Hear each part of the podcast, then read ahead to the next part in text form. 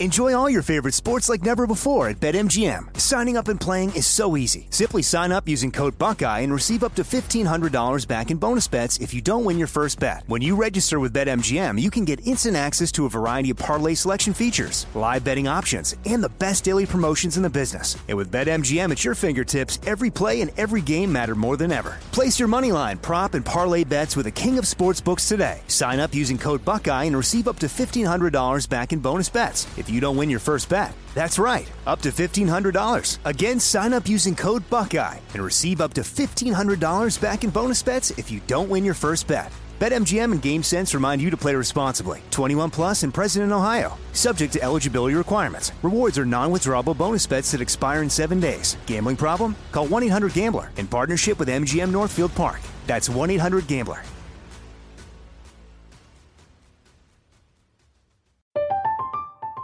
I'm Katya Adler, host of The Global Story. Over the last 25 years, I've covered conflicts in the Middle East, political and economic crises in Europe, drug cartels in Mexico. Now I'm covering the stories behind the news all over the world in conversation with those who break it. Join me Monday to Friday to find out what's happening, why, and what it all means. Follow The Global Story from the BBC wherever you listen to podcasts. You know you've got a comeback in you. When you take the next step, you're going to make it count for your career, for your family, for your life. You can earn a degree you're proud of with Purdue Global. Purdue Global is backed by Purdue University, one of the nation's most respected and innovative public universities. This is your chance. This is your opportunity. This is your comeback. Purdue Global, Purdue's online university for working adults. Start your comeback today at purdueglobal.edu. When you buy Kroger brand products, you feel like you're winning. That's because they offer proven quality at lower than low prices.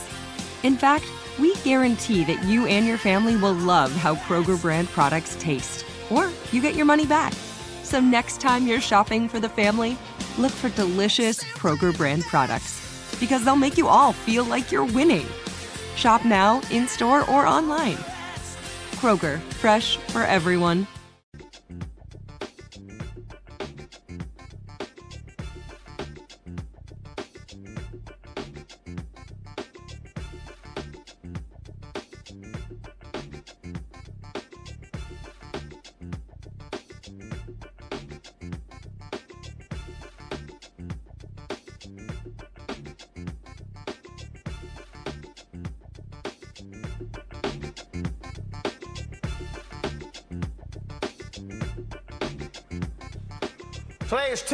August 3rd, 2021. Coming up on Roland Martin Unfiltered. More than 7 million people, including children, facing eviction and homelessness because of the expiration of the CDC eviction moratorium.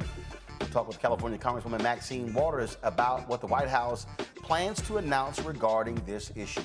Today is Black Women's Equal Pay Day. Black women are only making 63 cents for every dollar white men make. We'll be joined by Glynda Carr of Higher Heights for America to discuss that. New York City is the first place in the country to say that people who want to eat indoors must show proof of a COVID vaccine. And an independent investigation concluded that New York Governor Andrew Cuomo sexually harassed multiple women who worked for him as well as those who did not work for him. Many, including President Biden, are calling for him to resign. In Florida, five Miami Beach police officers have been charged with first degree battery for the vicious beating of a suspect.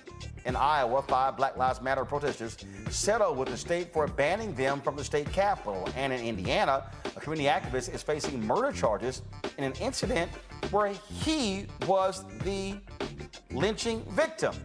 And in our Next Door Marketplace segment, the co founder of Three Audacity Women's Initiative will tell you how her organization helps black entrepreneurs reduce overhead and increase their profits. And John Hope Bryant, founder of Operation Hope, will join us to talk about Will Smith Jay Z investing in a company that owns rental properties. So, why are black people taking shots at them? John will explain how that makes no sense whatsoever. It's time to bring the funk on Roland Martin Unfiltered. Let's go.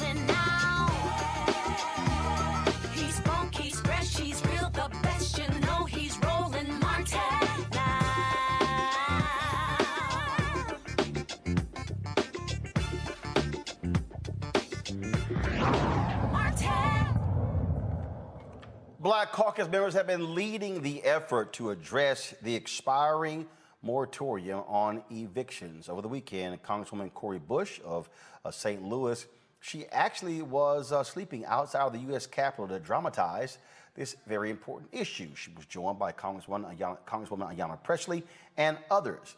What was happening on the inside? Congresswoman Maxine Waters was meeting with Speaker Nancy Pelosi and other top Democrats uh, to deal with this issue. Remember, the Centers for Disease Control used their power to issue a moratorium on evicting people from their homes due to COVID. Well, that expired over the weekend.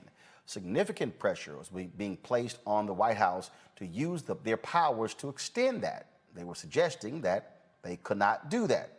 Others said they could. Now we're hearing the White House plans to actually do that tomorrow. Joining us right now is California Congresswoman Maxine Waters, of course. Uh, she uh, always glad to have you on the show. Uh, again, uh, you had the in, uh, what I, I, keep telling people, Congresswoman, you got the inside game, you got the outside game, you got the internal pressure, the external pressure. You had Congresswoman Cori Bush sleeping outside to dramatize this important issue of evictions. You were on the inside, meet with the folks trying to negotiate a deal. Tell us what's actually going to happen. Well, uh, thank you so very much for giving, you know, coverage to this very important issue. As you uh, alluded to, uh, the moratorium uh, expired um, basically on Saturday, Saturday night. And so here we were faced with the possible evictions of maybe 11 million families uh, at risk. And so uh, we were caught by surprise uh, when we got a late notice from the White House uh, that the president was telling us that Congress needed to do whatever uh, had to be done uh, to expand and to make sure that the um, the moratorium uh, was continued. Uh, and we were not ready for that because we were about to leave, uh, you know, to go on the break in August that we normally do. And so what was being said to us by the president was something that possibly could not happen, but I tried. I put together a piece of legislation and um, worked with the leadership. And we were not able to get it up on the floor uh, because basically uh, the Republicans rejected what would have been a unanimous request. And so, knowing that, I and Nancy Pelosi and others always believed anyway uh, that the president should use the power of his office, working with the CDC, to go ahead, despite all of this talk about what the Supreme Court had said or done. I, for one, uh, did not believe that what the Supreme Court had done uh, with the case that they was working on uh, should be applied to this emergency that we have now, and that the president should have moved forward uh, in order to get the CDC uh, to do what it had done in the past, and that is extend that moratorium. And so we kept saying it over and over again. We were joined in that effort uh, by many of the members of Congress. This is an emergency and it's got to be done now. Uh, the Congress is not coming back into session, uh, not going to be called back, and we're not going to be able to get them all back. And we know that we don't have all of the votes that we need anyway to get this done. So this is the responsibility of the President of the United States and the CDC.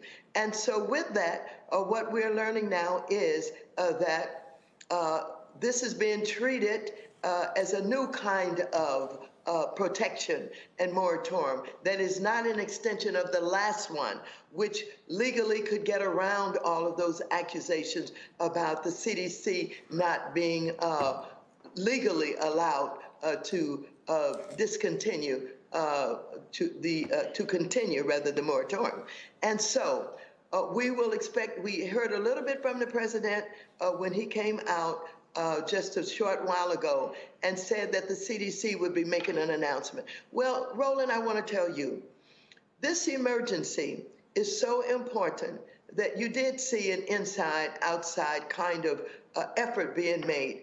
Those young people and members of the squad and others who slept out uh, really did draw attention to this national uh, issue, this emergency uh, that we have.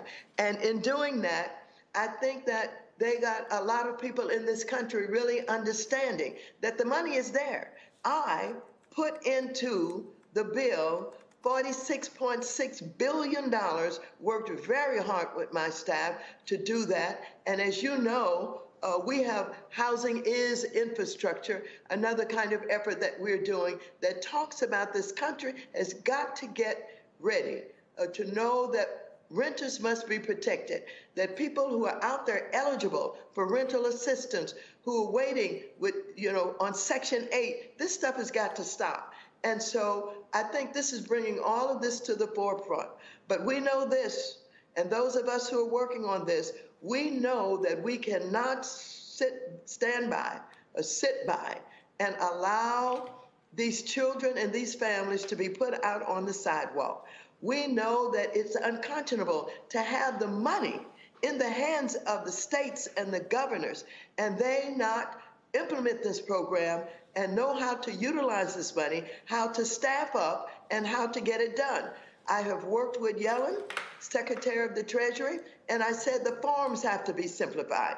That many people who are trying to, you know, make the application just can't handle the internet and the way that these forms are, you know, laid out and the information they have to gather and get in order to be eligible. You, we got to do away with a lot of that. We've got to make sure uh, that we find out from the governors what's stopping you? What is your problem? Are you saying that you don't have enough staff? Well, Yellen has said, let me work with you on that. And she's put her staff together to do that. So now, with the unveiling of what CDC is going to do and what they're going to roll out with, I think this will give us a period of time to really put the push on uh, to get these applications done. Once the renter makes the application and it's accepted, the money automatically goes to the landlords. And I'm worried about these small landlords with two, four, six, eight, ten units. This is their retirement income. Uh, many of them still have mortgages uh, they have to pay. But if we expect them to keep up the property and make sure that the plumbing and the electricity and all that's working, they've got to be paid. And I am convinced uh, that we can get this done. We have to get it done. And I'm for the renters and I'm for the landlords, the small ones in particular.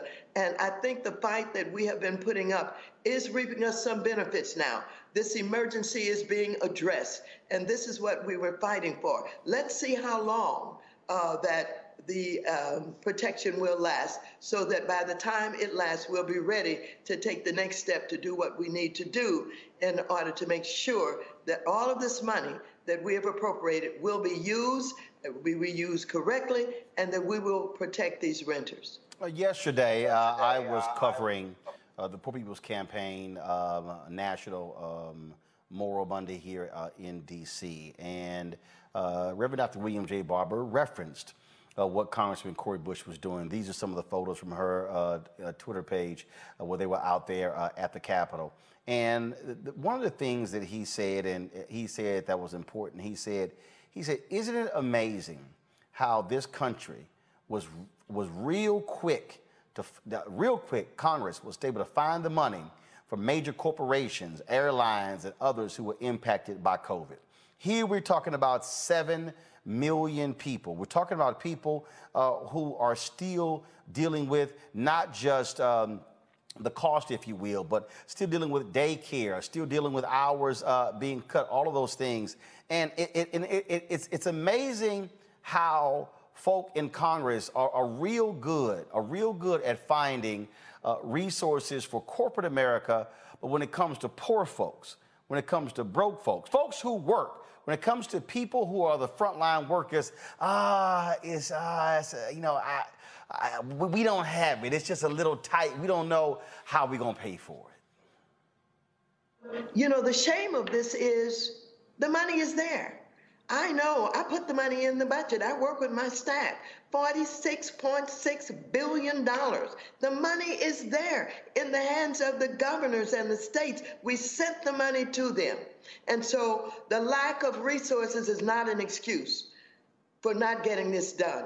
But I want to tell you that these governors and these some of the mayors, etc., They just didn't know how to get it done.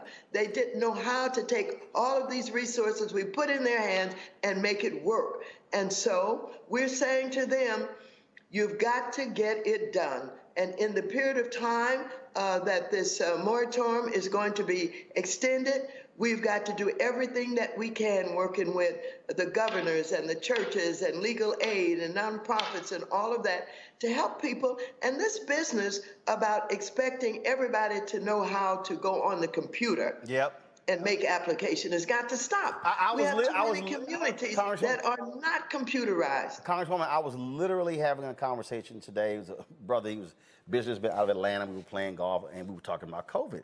And I said, COVID exposed so much in this country. It exposed uh, people to, to understand that for those of us where it's second nature to have a computer and three iPads and two iPhones and oh my goodness, we got uh, 250 megabits per second up and down, uh, you know, Wi-Fi. That's not a whole lot of people. And yeah, the people go, hey, sign up, go online, and the people going, what are you talking about? I remember doing one of the debates. A lot of black people got mad when Biden made this comment uh, about uh, uh, African Americans and others not being able to go online. People like, oh, Biden saying uh, we don't know how to go online. No, what he's saying is there are places where they don't have Wi-Fi. Well, they can't afford to actually do it. There are rural places in this country where they can't. And yes, there are a lot of people, it's just simply, they're not walking around with smartphones. Hell, their most advanced phone is still a flip phone. And so we got to stop being, let's just be clear, tech technology snobs and arrogant and somehow assuming that everybody knows how to use this stuff when they simply don't. And what we've got to do is when we have these kinds of efforts, We've got to make sure that we have opportunities for people who are not computer literate, who don't use computers. When you know, I think about a lot of the grandmothers that are raising their grandchildren, and they're doing everything that they can, uh, but they can't get on the computer and go online and do these applications. And we found that out with the children who were uh, out of school and, you know, these middle class, upper middle class communities were doing homeschooling and they were, uh, you know, dealing with the problem of the kids not being in school, but mother or fathers or relatives or whomever would help with doing the, the education that was needed uh, while they were not in school by homeschooling, etc. Do you know how many poor families, how many families of color uh, did not have the opportunity to do the homeschooling in the way that they were saying this was the alternative with the kids not being in school. And so that gap is going to be felt. And unless we have, you know, strong summer schools, and I don't know what's happening with Delta, uh, if in fact, uh, you know, the schools are going to be able to work and to do what we want them to do uh, to educate our children without all of them being put at risk. We've got to find a way by which whatever systems we're developing for whatever problems, that it is a dual system.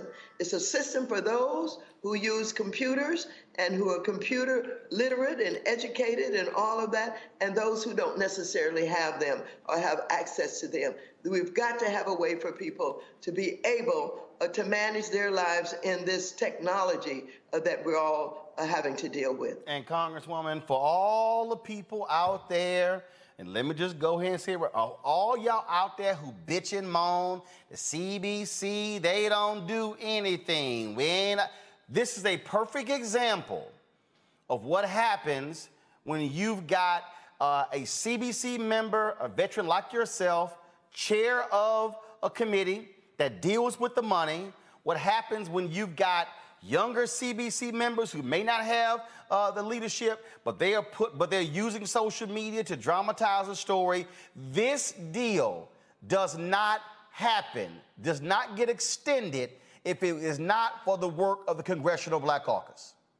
Well, let me just tell you for people who complain or criticize, they really don't have an understanding of the work that we're done, work that is done uh, that they don't see, they don't understand, they don't know about uh, the kinds of things that we are able to stop uh, that would be detrimental to our communities, the fights that we have in the back room, uh, the work that we do, the meetings that we hold.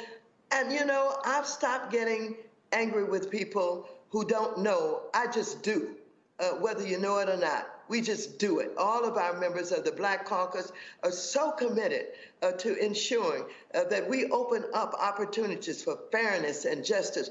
I created the first ever subcommittee on diversity and inclusion in the history of this uh, of, of the Congress of the United States, so that we can open up opportunities for not only careers uh, in financial services, but contracts and other kinds of things. We're dealing with the big banks. We got the MDIs, that is the Minority Depository Institutions, our black banks, and the CDFIs, uh, the Community Financial uh, Development Institution. You know, we've gotten them money not only in the PPP, but joining with one, we got another $12.5 billion that we're, you know, uh, getting to them now. People don't know this. They don't understand why they're going to be able to get that loan from their community bank now that they've got resources. But we do this work. And like I said, I don't even get angry with people anymore who don't know it. We just do it because this is what we're committed to, and this is what we're going to do.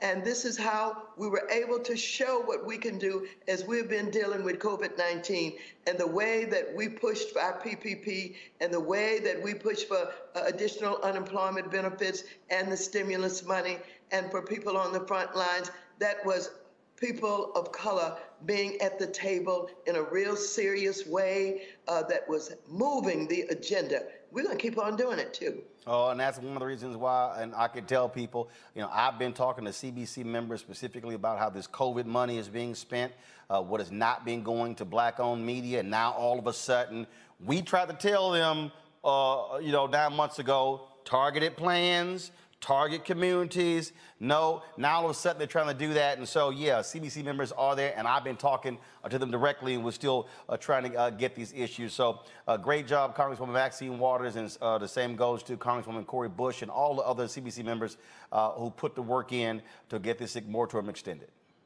Thank you so very much for your coverage. Thank you so very much for your consistent unfolding the facts and helping people to learn as much as you possibly can about what is happening, what is going on, and who's doing what. I appreciate you. Thank you very, very much. Congresswoman, thanks a lot. Take care.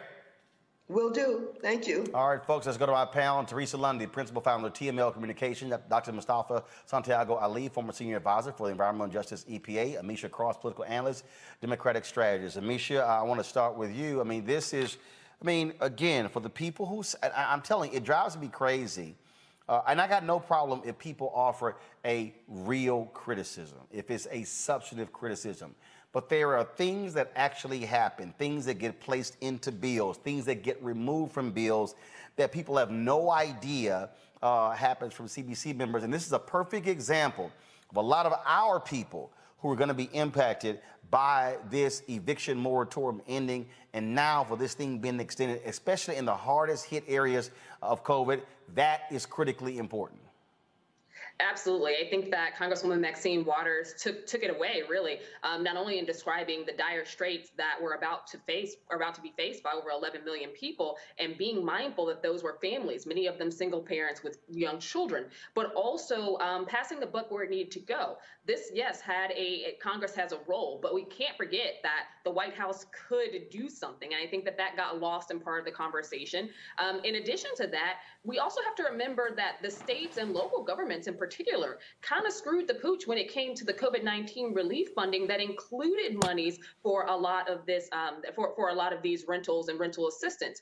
And that those funds were never actually divvied up, regardless of whether the state was led by Democrats or conservatives. And, and I think that that's something that we have to harken back on, whether it's okay, well, they didn't understand how to go about um, finding out who is actually qualifying or whether they didn't understand the paperwork or understaffed. All of those things were considerations that we should have had months ago um, in terms of conversation around COVID 19 and where the rest of that relief package would go.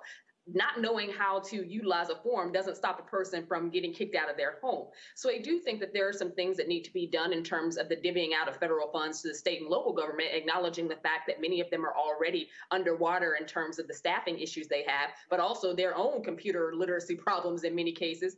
But beyond that, I think that we have to really lean in on the fact that people like Cori uh, Cori Bush worked so hard, and I was out there. I did spend a night um, a night at the Capitol as well, where she really put a spotlight on the issue. She had talked about it for a very long time. I know on Twitter there are so many people who argue that this was a last minute push. It wasn't her and several others across Congress have been making the claim and staking the claim for there needing to be something done before the deadline hit and people were going to be sleeping out in the streets. That was the reality. And I think that this goes to show again that activism matters, that protests matter, that showing who you are and what you stand for makes a difference. And that even in this very partisan um, political environment we happen to be in right now, we have to do something and we have to remember that there are lives at stake and in many cases like this those lives included included people in urban areas rural areas people like you said who are often forgotten about but often those who um, look like us. A lot of a lot of black people the majority of that 11 million happen to be people who were black and brown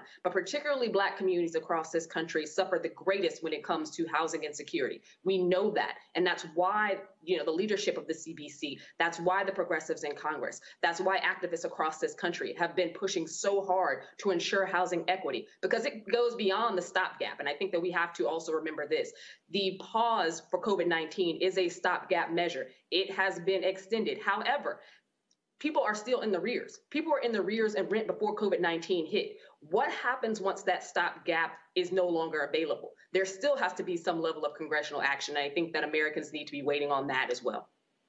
What, what Amisha just said there and what the Congresswoman said, uh, Teresa, uh, cannot be ignored. And that is why we also focus on local elections. So the, the members of Congress do their job. Okay? Congresswoman Maxine Waters, she gets the money. But now the problem is governors and mayors, what the hell y'all doing? County commissioners, what are y'all doing? This is why I keep trying to tell people how these things are all are linked. You can't divorce one from the other. Absolutely. So it, it, it, comes to, and I, I agree with so much, um, you know, my colleague uh, j- just re- referenced to, because when we talk about local and state elections, we talk about the priorities. So some of them, when you know, again, we're in pandemic, so I know the business community in some areas have been on high alert. But then when we talk about the housing crisis and and when it's time for eviction moratoriums, and to have that conversation and people getting kicked out of their homes, it becomes a very slippery slope because some of those funds would already allocated to other initiatives and programs without really seeing the need for the seniors and for those who may be at risk losing their homes and did not see the pandemic coming uh, into fruition in, in hindsight. So there is a lot of important details that, that do happen even on a state level. But I think the opportunity here is for the governors, is for the mayors. And, and it's unfortunate that it's happening at the last minute, but there is something that needs to be done for these families in order to not only one, keep them in their homes, but also to prioritize them with the with the right sensibility legislation and program funding that is necessary for federal government in order to do, for them to do their jobs as well. You know, Mustafa, um, the point that I made to the Congresswoman, it's amazing how Congress loves to make excuses to help the poor, but boy, we can hook up the rich real quick. Yeah, exactly. You know, each time that those who are already wealthy reach out, they get what they need. Of course, they have the lobbyists and they have the others who are there continually advocating for them. And then, of course, they have congressional reps who are continually advocating for them as well you know, we knew this was coming. That's where I have a problem. You know, we knew the possibility of this actually happening. And, and for folks not to have their act together um, gives me pause. It gives me pause because we also know that there's a huge amount of money that's going to flow, whether we're talking about the bipartisan infrastructure bill or a number of these other bills that will be coming. So, what are we going to do to build real accountability to make sure that the states, the counties, and the local governments one, have the capacity, and two, actually follow through. Because if we're going to have real talk, we know that they have held dollars before that were critical in protecting people's lives and helping to make sure that they had a foundation underneath of them, a number of different dynamics. We know that in this country, at this particular moment, right here tonight, over 30 million people are dealing with the digital divide, which was raised earlier. And we know that there are folks who can't or have not yet been able to utilize the tools that everybody else is using to kind of, you know, get in and get their resources and so forth and so forth, you know, and such. So we just got to make sure that we're actually moving forward and making the, the investments both on the human side and on the financial side to make sure that this process becomes more efficient and more streamlined or our folks will continue to lose. And we just can't allow that to happen. We can't allow it to happen, Roland, because we got folks are literally getting kicked out of their houses in the middle of a pandemic.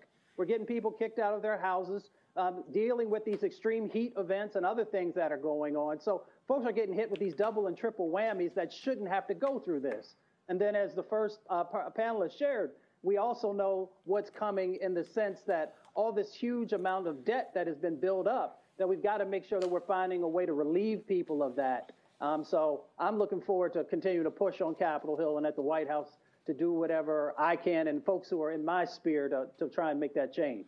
Well, one of the reasons why we are facing the situation we're facing right now is, in fact, is black folks don't get paid on the same level as white America, especially black women. Across the nation, black women make 63 cents for every dollar that white men make. It takes up to 19 months to obtain the same amount of money that their white male counterparts do in a year. Question is, how do we change that? How can we do that with public policy? How are we pressing corporations to do their part? Glynda Carr is president and CEO of Higher Heights for America. They, of course, uh, are here to uh, help black women get elected to office all across the country. Uh, Glenda, have you glad, glad to have you black on, back on Roland Martin Unfiltered. So, so this issue here, when we talk about equality in America, when we talk about fairness, we talk about freedom, we talk about saying, look, if I'm doing the job, pay me the same way you paying the cats over here. Um, and we see how black men are impacted and how black women are impacted. And, and when we, by taking 19 months to make the same they make in 12 months, that's what happens how you're never able to catch up, which impacts the ability to afford your rent, to afford daycare, to be able to, to, to buy cars, to be able to save money, be able to build wealth. This is the economic downfall of Black America. Absolutely. I mean, this day um, reminds us that Black women work as hard as our counterparts and we are paid less. And Roland, be clear, that is Black women who are working in um, hourly wage jobs to women that are working, Black women that are working in the C suites. When you say 19 months, right, that is 579 days more in a year. And you're exactly right. You know, I, you know, penned an op ed uh, um, that ran on BET.com today, and it talked about if we actually got our, you know, paid the whole dollar, not just the 63 cents, it's two and a half years of child care we would be able to pay, pay in our current job, 156 more weeks of food. When we're talking about um, the moratorium on rents, Black women disproportionately are evicted at a higher rate. Uh, if we were paid our whole dollar, that is 22 more months of rent. And in a lifetime of being paid less, um, it's the, the, inability for um, Black women to build wealth. And so, from a policy standpoint, how do you change it? Well, you know, at Higher Heights, one of the things I think we need to do is ensure that we're electing leaders that come from similar lived experiences. When we elect women, working women, mothers, women of color and black women they bring bring those lived experiences to city halls across this country state legislatures across this country and congress um, to be able to talk about why a wage disparity matters. Um, you know when kamala vice president kamala harris was in the senate she championed the you know the the pay um, pay chair uh, fairness act Ayanna Pressley um, Brenda Lawrence, all the 26 black women in Congress. This is an issue that they champion. Uh, New York Attorney General Tish James, uh, who's in the news on something else today, right, Roland? Um, certainly, as the public advocate of the New York City, you know, used her pulpit, her bully pulpit, not only to talk about fair wages for city workers, but also was able to use her influence um, in that office. Um, and so, Black women elected leaders have been leading the way from a public policy perspective. But we also have to talk about how our private, um, you know, private industry can ensure that um, Black women are paid um, fair wages. But frankly, also talk about in um, the the private sector about the transparency. Oftentimes, women don't know they're being paid less. So having some transparency um, in um, in knowing what wages are. Be clear. Um, you know, black women want what our, our counterparts want. We want economically thriving, educated, healthy, and safe communities. And so for everyday black women, um, it is us not only calling out when we're not being paid a fair wage, um, but also levying and, and, and lobbying our, our elected officials on the importance of how we can intersect public policy into this um, very important issues for black women. But, but let's just talk about again uh, from corporate America standpoint. Um, you know, one of the things that I have been engaged in with others is this effort of targeting companies when it comes to their expenditure with black-owned media, and and it's really interesting, Glynda, to talk to people who black folks who uh, uh who will say, "Why are y'all doing this?" I'm like, well, first of all, most of y'all who's saying that don't own a damn thing. So you're used to getting a check. You're not used to endorsing the check. There's a difference. The thing that I, that I keep trying to explain to folks is that we're not going to change this by allowing companies to continue to give us aid. No, it's investment in terms of contracts. It's in, in terms of pushing, pushing that. So now all of a sudden, when we start talking about how, how do we break through, it means no, we're not interested in the, you know, the fifty thousand, the hundred thousand dollar contract. When over there they're signing the multi-million dollar deals. They're signing the three and five and 10, 100, 200, 500 million dollar deals. That's how you begin to change the dynamics and change the game. In addition to our, I agree, our political power, recognizing our economic might as African Americans, but particularly Black women we are the economic drivers in this entire economy. Um, and so when when you talk about building wealth and being paid our fair wages, we actually rotate those dollars back into the economy, which means we're lifting not only is our unpaid, you know, underpaid work building this new America, but uh, we are then putting that money back into this America. Um, and so Black women need to, at this time, demand our return on our investments, right? Our economic investments, our, our trips to the voting booth. Um, and we certainly, as we rotate those dollars into the community, um, into the economy, we need to be rotating those dollars into our own Black businesses um, and building our own businesses. As you are aware, Black women have started more small businesses than anybody else in this country. We've decided to leave the workforce to build our own work, um, you know, to build our own um, our own um, our own companies. The problem is, as you know, we then are not invested in or do not have access to capital. So this notion of even when we go and build our own businesses, we are still being um, given less money or lent less money. So we have to know our own worth and knowing that we are the economic drivers, and part of that economic drivers then is we ought to be getting, being paid fair wages. All right, then. Um, look, we certainly appreciate you joining us. I, I want to take, uh, if I can, real quick questions from each one of our panelists. Uh, Teresa Lundy, your question for Glynda Carr. Yes. Uh, well, one, thank you for standing up for women's rights. Uh, myself, I became an entrepreneur because of the equal pay and the gap that exists. So, one of my questions is um, what can women do in the workplace to ensure that they are receiving equal pay for fair work?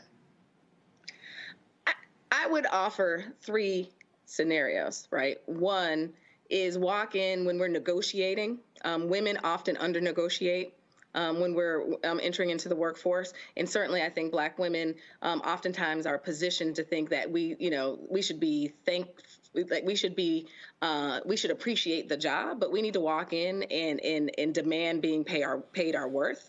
Um, I think it's important to do that investigation to see where the pay raises are and to, to, to literally call that question, may it be a, to HR or to senior management. Um, and I certainly think that this is a public-private um, solution that we need to look at the, the, the very policies that we can um, enact on the local, state, and national level. But I do think that that, that we have to, to to call our our public sector, our private sector, to the table around how do we how do we create transparent and fair wages in this country. Amisha.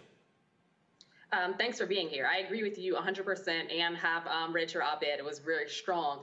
Um, my question is going to be around, as we know, not only do Black women hold the majority of small businesses across this country, but Black women also are the highest degree population in this country. With that comes a expensively high amount of student loan debt that is also the highest in the country for black people and, and people in general um, at the behest of black women. So when we talk about this pay this pay gap there's also taken into consideration um, digging out of that massive student loan debt in, in, your view, how do Black women, regardless of the stage in their career that they are in, um, advocate for themselves in, in these career spaces, be it whether they're in nonprofits or government or, or the private sector, in regards to not only equal pay, but actually finding out, because in many cases they just don't know what other people are making within that within that same um, within that same organization. Because as you mentioned earlier, a lot of that isn't even posted when you actually interview for a job. So at what point are they um, given that that information and how can they best empower themselves and other Black women or women of color to advocate as well?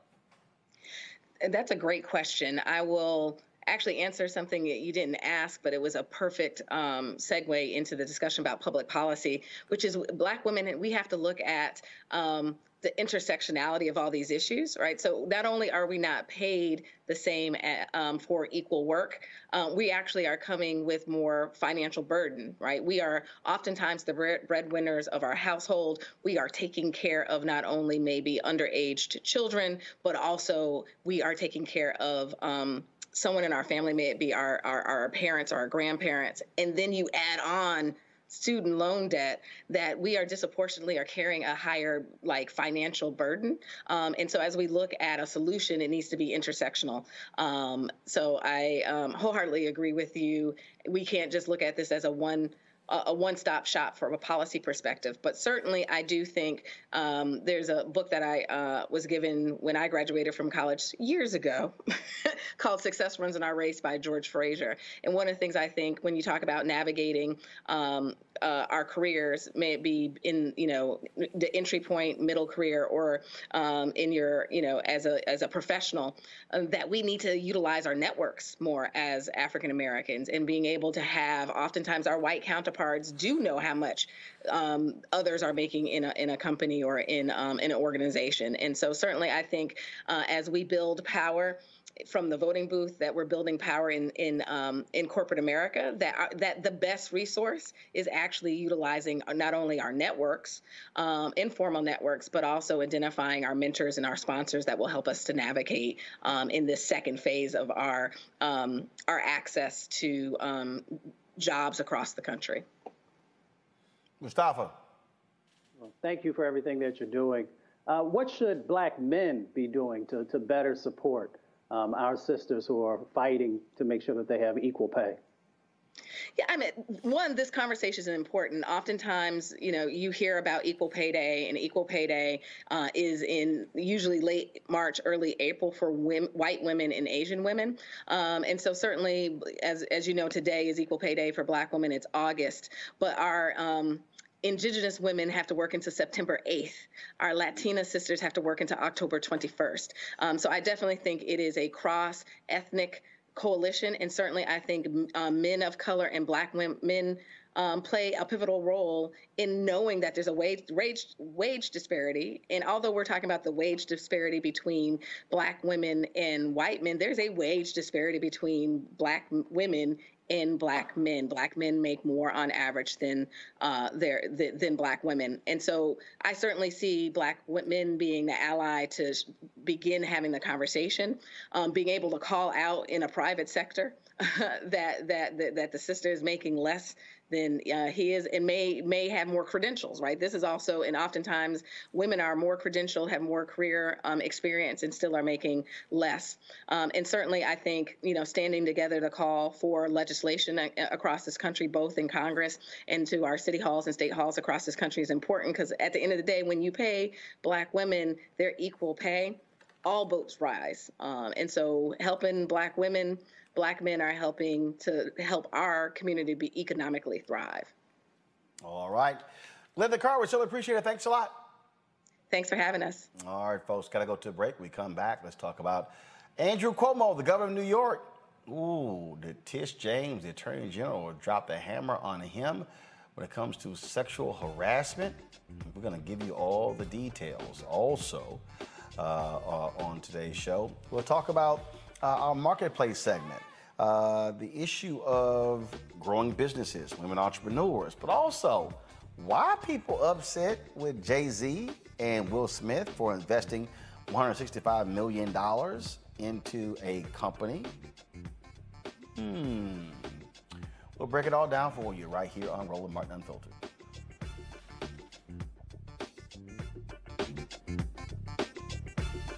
White supremacy ain't just about hurting black folk. Right. We got to deal with it. It's injustice. It's wrong. I do feel like in this generation, we've got to do more around being intentional in resolving conflict. You and process. I haven't always agreed. Yeah. But we agree on the big piece. Yeah. Now, conflict is not about destruction. Conflict's going to happen.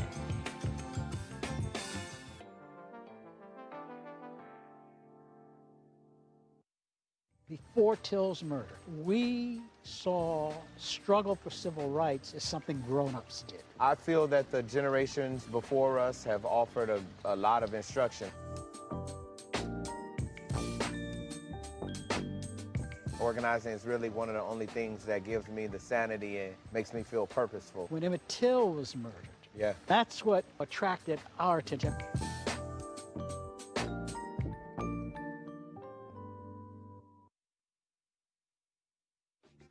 I'm Vivian Green. You're Hey everybody, this is your man Fred Hammond, and you're watching Roland Martin, my man, Unfiltered.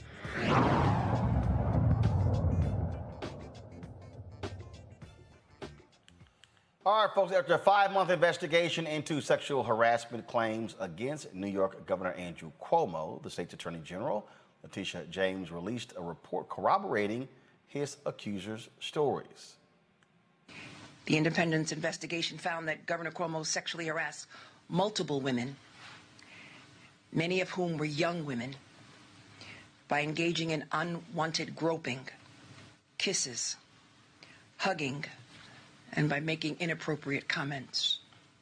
Further, the governor and his senior team took actions to retaliate against at least one former employee for coming forward with her story, her truth. And Governor Cuomo's administration fostered a toxic workplace that enabled harassment and created a hostile work environment where staffers did not feel comfortable coming forward with complaints about sexual harassment due to a climate of fear and given the power dynamics. Now, Cuomo, who requested the investigation, says despite the report, he has done nothing wrong. No, directly from me that I never touched anyone inappropriately or made inappropriate sexual advances. I am 63 years old. I've lived my entire adult life in public view.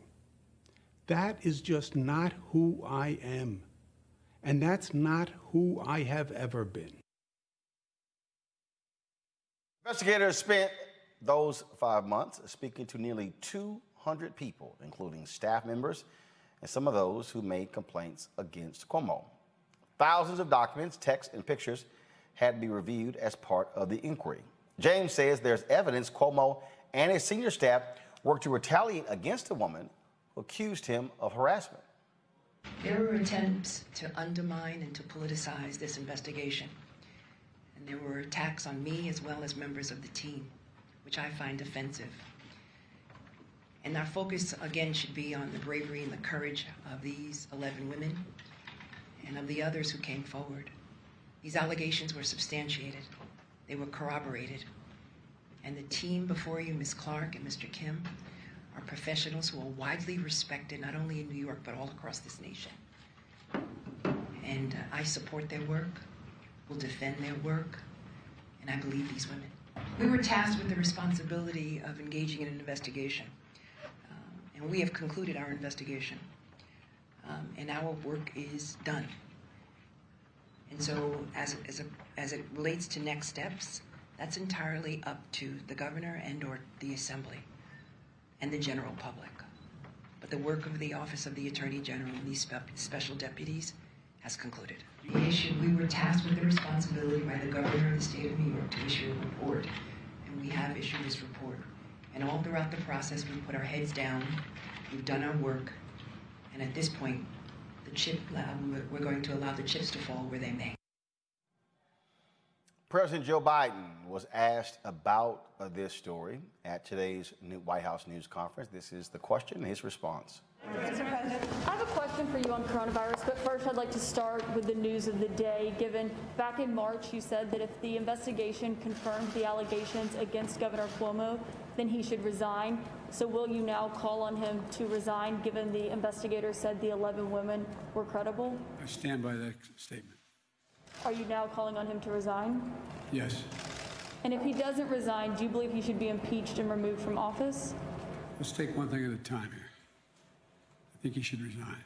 I understand that the state legislature may decide to impeach. I don't know that for fact. I've not read all that data. And he's using a photo of you embracing him in his self defense to say that these are commonplace kind of embraces that he made and the allegations against him. Do you condone that? Look, I'm not going to fly spec this. I am sure there are some embraces that were totally innocent. But ap- apparently, the Attorney General decided there were things that weren't. If I could ask you a question about the evictions. All right, let's bring in my panel here, Teresa Lundy, uh, of course, Mustafa, as well as Amisha Cross. So, Teresa, you're in communications. You saw the governor's response. Can what does he do next? admit to the American people that he has done wrong and, and apologize uh, continuously to these women and remove himself from office. That's the only thing that he can do. It's not like he's hurt. Um, he's made a book. Um, he's, you know, and millions of dollars have been. Look, he has a legacy. I think this is the, the right time to get out. Um, you know, knowing that these allegations are against him. That and but there's no more room for him to really stand on the sidelines to say it is not me it is you know it's not my intentions anymore but it would be him showing massive leadership to him in his standing and his legacy and his policies to show what he has done not only in the pandemic but prior um, as governor but again his allegations can't be ignored so the only thing he can do right now is bow down and bow out of that leadership position to allow somebody else who doesn't have that type of scrutiny to lead the office with integrity.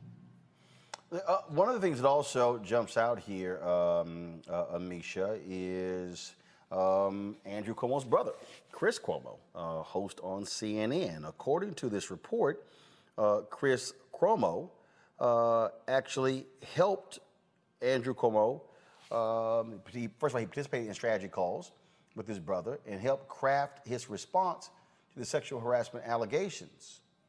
Should he be removed off the air of CNN as a result of this report? I think that that's going to fall. That's going to fall under the privy of what CNN um, decides is a workplace violation and what isn't. I think that when it comes to family matters, there are a lot of people who will try to protect their siblings, their parents, and whomever they're related to by blood, um, even if it means doing some things that are probably not up to par with um, with values of any sort. And I think that that's what we saw with um, with Chris and Andrew Cuomo the big issue here for me isn't whether or not his brother is going to get caught up by CNN as much as it is. Well, actually, I don't think that um, Cuomo should have been allowed to even interview his brother on, on CNN during the duration of this process. But all we saw that that happened regardless. The issue for me here is that everything that Cuomo is accused of doing, people knew he did for years because the 11 women who came forward and who are presented in that 165 page document um, from Letitia James's office, these are women who had most of their groping, most of the inappropriate comments, all of those things were done in the public eye, in a public face. So other people were easy, easily able to corroborate said stories because he didn't do a lot of this stuff in private. There was a level of emboldenment that comes from Cuomo specifically, and, and his apology was horrible at best, but um, and it was a semi apology. He wasn't really sorry about anything, but he doesn't want to admit to any wrongdoing. And I think that that's problematic because there are so many people and such a trail of, of basic of basic indecency that he did for years in that office. We know that there's a statute of limitations on these cases. Um, in particular, I think it's three years. Right now, we're looking at a, a, situation where there can still be some civil suits that these women could bring against uh, against the governor. But I do I agree with what was previously said. The smartest thing for him right now would be to resign. His legacy is already tarnished. That's over and done with. He will never be able to run for anything else, and nobody nobody is going to remember him for anything beyond these very egregious sexual harassment claims. But beyond that, I think that there are a lot of people who also should fall on their sword because Andrew uh, Cuomo, like many others who are in higher office, do this to women all of the time and other people around them see it whether it is their executive staff whether it was people who are fundraising with them be it whether it's other uh, other democrats who are high level officials a lot of the things that he did and he said they took it as an old boys club and they were fine with it and he continued to do it over and over with years under his belt of being a sexual aggressor. And i think that we should all come to grips with understanding this this climate of workplace intolerable behavior that was funneled through that office but also one that he had built and it became part of his facade. That was part of the cuomo essence to be aggressive towards women. And i think that we can't talk about this story without talking about the fact that Cuomo is that guy. And Cuomo was known as that guy, and everyone knew it for decades. And it is just now that he is finally about to face the music. So it was quite interesting. Um, it, it was quite interesting, Mustafa, to see Andrew Cuomo's response include photos of President Joe Biden, President Barack Obama, um, hugging and kissing women. This, this is uh, right here. This is literally what he included in his uh, response. Uh, these are some of the images right here. Uh, dude, you're the one who's facing the allegations. You're not, you're not facing allegation that you hugged somebody. You're facing allegations that you groped and sexually harassed women and they retaliated against them for complaining. Yeah, he was just trying to be slick with it, you know, trying to say, well, see, they did it and it, it wasn't misinterpreted. So this is just a misinterpretation of my actions. You know, when you got 11 people, and there may be more, uh, who are saying that you did these types of things, when you have law enforcement who are a part of your detail who says the, that you did these types of things, when you have staffers, when you have all these other folks, then, you know, th- those commonalities usually lead back to something. Now, we know everybody is entitled to their day in court, but the reality of the situation is, is not only should he resign, but he should also get help because sometimes we don't talk about that enough. That, you know, he's still going to be walking around on this planet for a while. So he needs to go actually get help to, to not just understand what he did and why he did what he did, but to stop and make sure that it never happens in the future. And sometimes we don't make sure that we call that out enough when we're dealing with men. So, yes, they should lose your job or lose these other types of things. But you also got to make sure that you're doing something to make sure that you are healing so you don't continue this type of behavior and hurt anybody else. Because these ladies, you know, they've got to carry this for the rest of their lives. Sexual harassment is, is a serious thing. And sometimes we'll say, well, if somebody wasn't raped, it's not that serious. Yes, it is serious because you are hurting somebody both the, on, the, on the spiritual level and on the physical level and the mental level. So he has a responsibility to actually make sure that he never does anything like this again. Well, of course, uh, he had made clear he was going to be running for a third term. The question is, will that continue? Uh, his poll numbers have been dropping, and so uh, we'll certainly see what happens next. Well, so let's talk about uh, Florida, where five Miami Beach police officers face first degree battery charges for allegedly using excessive force during the arrest of two black men, Delonta Crudup and Khalid Vaughn. It took place at the South Beach hotel. Check this out.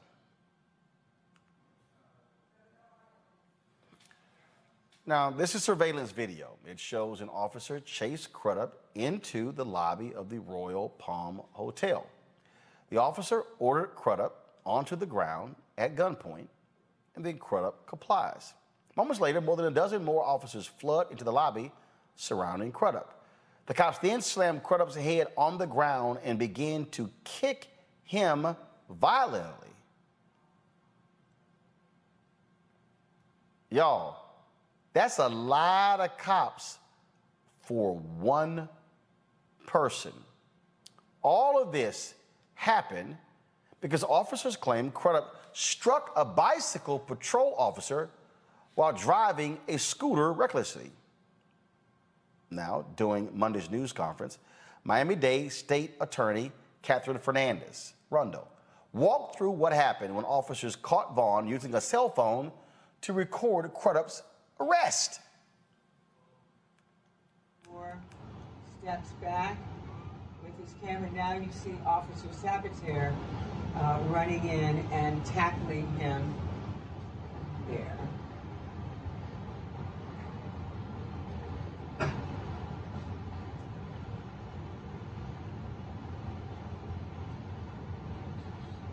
Watch what happens next. I'm sorry, it's, but it's all we have. It's what it is. So if you could play that, George, please. Now, what you see, there's a series of punches in the back rib, air, rib cage area or kidney area. It's on the back. You see that there? See that there? Are different videos of the same thing, so that's why it seems repetitive. Do you see it right there? Can you roll that back, George, please? See the back there? That's Officer it's a different angle using body worn cameras at this point.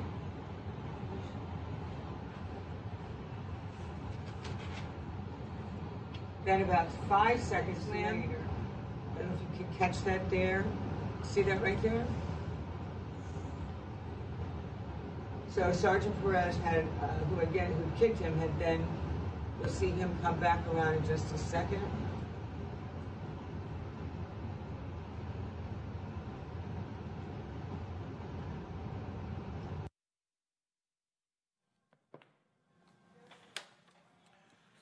Crudup was facing several charges, including aggravated battery of a law enforcement officer. Vaughn was charged with resisting an arrest with violence and impeding a police investigation. After reviewing the video footage, Police Chief Richard Clements requested all charges against both men be dropped.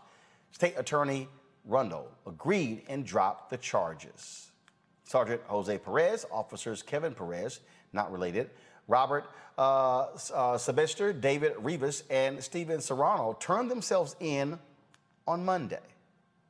This Mustafa right here shows you, again, when you have thug cops, how they will attack folks, beat folks, and they thought we're going to get away with this, but it was that surveillance video and body camera footage that actually did them in. And every single, now, granted, it's misdemeanor charges. Every single one of these cops should be fired, including, and in fact, the, the state's attorney general, excuse me, the state's attorney complained that only one officer acted to pull one of the folk, one of the cops away, but the rest of them just stood around and watched them do what they do. All of them should lose their jobs. I agree. You know, being a police officer is a privilege, and it means that you have to you carry yourself in that way. We see far too many instances where folks are handcuffed. They got their hands behind their back on the ground, and then people want to, you know, continue to beat on folks and, and to put their lives uh, actually in danger. So this has to change. But also, you see police officers actually turn their back so they don't have to sometimes see what's going on. It's almost like some of these congressmen on Capitol Hill who say, Well, I haven't seen the video yet, so I don't really know what went on. You know what went on. 21 police officers moved into that space. The gentleman was already, um, you know, had his hands behind his back. Um, and they still continue to pile on. Then they started whipping on him. And then they moved to the other brother who was recording it because they're like, wait a minute, we can't have this individual actually capturing what was going on. Of course, they didn't know that there were the other cameras that were also capturing these injustices that continue to happen. And that's why if you don't want to be a police officer, then don't be a police officer, you know? But you can't have this job and then continue to do things that you arrest other people for. And that's why you deserve to lose your job. And the folks who are standing around watching and not stopping these individuals from allowing this to further escalate, they also need to be, um, you know, they've, they've got to deal with the consequences of that as well. Um, Amisha, the state's attorney uh, said when the police chief saw the video, all he did was just put his head down on his desk. He was shocked and stunned by what he saw. It is shocking, but not necessarily surprising. Um, it, it's it was hard to watch because as as you were playing that, the guy's head was literally bouncing up and down off of the floor. You have individuals who won. I don't know why all of those cops were called to the scene in the first place. That was a lot of people. Um, and, and and to the point that Mustafa made a moment ago, you have so many officers that were basically just standing around. At no point is anyone trying to stop the aggression or trying to de-escalate. Isn't that the whole point? That's what we hear in all of these cases. De-escalation. That's what you're supposed to do when you get on the scene. They came to the scene and escalated. There was not any amount of violence that was occurring before they got there. And and I think that it's it's interesting because we always see in every case that these officers up charges when they're trying to um, when they're trying to eradicate their own their own culpability and their behavior. They up the charges for those who they were trying to take in. Um, what can be what can we expect? We've seen the body cam footage. We saw the footage that was taken from from the lobby area in and of itself. This was a strike force used against two people, and I think that it was extremely egregious. But it's also when when does this stop? Uh, you you you quoted the, um, the the chief being very disappointed in what he saw or thinking of it as unbelievable. No, sir. These are people you trained. These are people who come to work for you every single day. These are people who I'm sure this wasn't their first incident of random violence. Um, police officers who respond like this are police police officers who, just like anyone who assaults people in real life outside of the police uniform, these are people who have a consistent time of doing so. So they need to, it's not training. It's not a training issue. We already know that. It's not a training issue because this doesn't happen to white people. It is one of police abuse against those who are black and brown. And we consistently see black men in particular getting their heads beat in by these officers. And the question is when when can we expect police reforms to actually happen? When? It yesterday would be too too far. We need these things to happen now because thank God those men came out of this situation alive, but far too many of our brothers do not. Well, I'll tell you what, Teresa, we have seen um, Miami Beach have lots of problems in the past with thug cops. We have, and it won't stop. We will continue to see, unfortunately, this um, injustice against civilians, um, against taxpayers, and against black men and women um, until the justice system decides to do their part. And that is not only prosecuting many of the officers that we see in the videos continuously, but also reaching into their life savings, which is their pensions. So I've been a, been a, big proponent of pension snatching for those officers who choose not to understand the law when it comes to uh, police um, um, civility and, and doing their jobs. Because it's not like, uh, again, when police are um, may be reprimanded at one uh, department, they just transfer to another, and that violence continues and someone else is hurt. And ultimately, it could lead in a, another lost life. So, why, you know, uh, continuously, you know, just move the individual from, you know, department to department when we really need solutions from the Justice Department to do something holistically? All right, folks, an Indiana community activist is facing multiple charges in an incident where he was the victim. In July 2020, uh, Vauhxx Booker was a victim of a racist attack at Lake Monroe. This video ended up going viral, leading to charges against two white men involved. The Monroe County prosecutor declined to the, declined the charges against Booker, but requested a special prosecutor to oversee the case. The special prosecutor hit Booker with misdemeanor trespassing and felony battery charges. Booker says he's charged because he declined to participate in mediation that would have resulted in him signing a confidentiality agreement and dismissing the charges against his white attackers, Sean Purdy and Jerry Cox. Uh, I'm sorry. Am I missing something, Mustafa? Really? We're missing justice. That's what we're missing to even allow uh, these charges to come up a year later. You know, that's why we still have these issues around creating safe spaces, especially in the outdoors. Because you have, you know, oftentimes there's no cameras around when you're in the outdoors, and you have these types of situations going on that, you know, make it where black and brown folks don't want to go into certain locations. So you, the other dynamic that you got going on here is, is, that he also had white friends who were with him, and the white friends didn't catch any charges, although none of them should have gotten charges who was with Vauhxx. So this is just another one of these dynamics where they try and balance stuff out. And if you don't do what they want you to do, if you don't want to sign off saying, you know, going through mediation and don't you don't want to press charges and that kind of thing, then then they come after you. And we've got to change that dynamic. And Roland, just let me add this. We also got to change the dynamics of the folks who are in these park services and those dynamics because you find very few folks of color who are in that space and often you know they, they don't enforce properly and then they often have the same sets of dynamics that go on with officers just like we just saw because you'll find that many of the folks who are in that space they often are the ones that couldn't make it into the police force so we got a whole bunch of work that we got to do. Uh, Teresa. I agree. Um, I think there has been, um, well, one, I'm grateful again that the the the black man had uh, some video footage in order to counter his narrative uh, against everyone else. But again, the injustice ensues, and I'm hoping justice actually is done.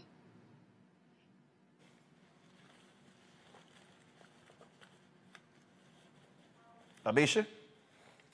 Well, Roland, white people have acted like they've owned the woods and um, and forest preserves and things like that for generations now. So I'm not surprised that there would be a scuffle when there's a, a black man that um, is taking his nature walk and enjoying his time with what the Lord has made as well. What I am very, very disturbed by is the fact that criminal charges were brought up against a man because he refused to basically sign away his rights outside of mediation. At the end of the day, he knew that what happened that day was wrong. He knew that what happened that day shouldn't happen to anybody else. And he is well within his rights to decide to press any type of charges he wants to against those individuals who acted as though they owned a property that was open to the public. I, I think that, you know, we see in so many cases where these random altercations happen because white people stake their claim on public lands or anywhere there happens to be a black body present and they decide to police it. And in this case, I'm so thankful that there was video footage because at the end of the day, um, th- this could have gone a lot worse and he wouldn't have had a leg to stand on because when it is a black man facing uh, several white people at once, including those who were in his own party who probably could have done more but did not, um, at the end of the day, things end up going in an entirely different direction. So I'm hopeful that he finally gets his justice, but I am quite frankly very disgusted that there were charges ever actually presented towards the person who was actually aggrieved here, not towards those who committed the acts of, of um, very atrocious violence here. All right, folks. Got to go to a break before we do so. Our friends with CEEK.com, they are back.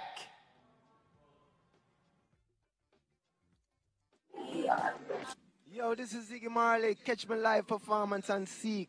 You're Bon Jovi, and you're watching us on CEEK. What's going on? This Quavo Huncho. Right now, you in the Huncho's world. Please let the music play.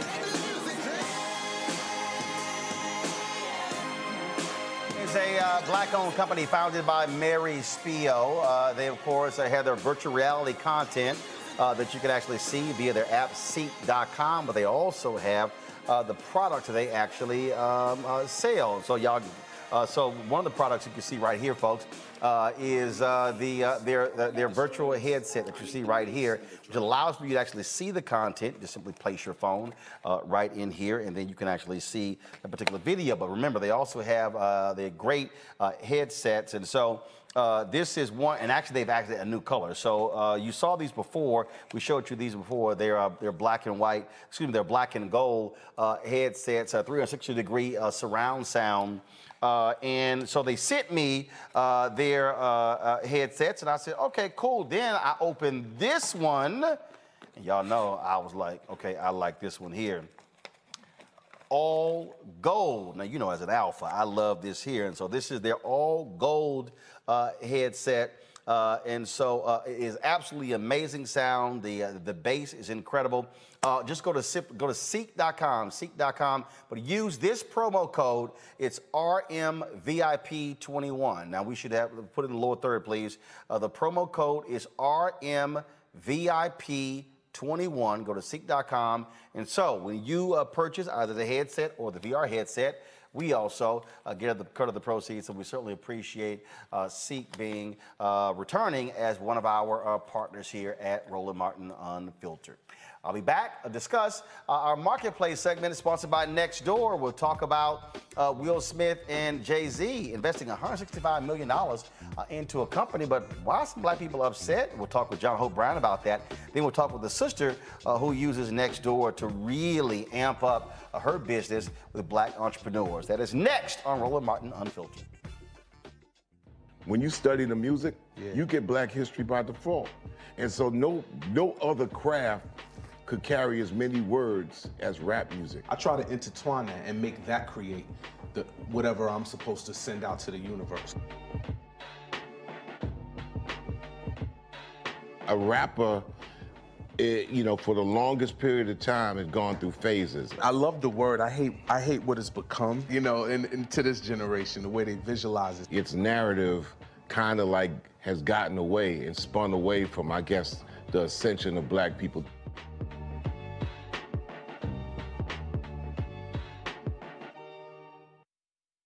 Floyd's death hopefully put another nail in the coffin of racism. You talk about awakening America, it led to a historic summer of, of protest. I hope our younger generation don't ever forget that nonviolence is soul force. Priceless.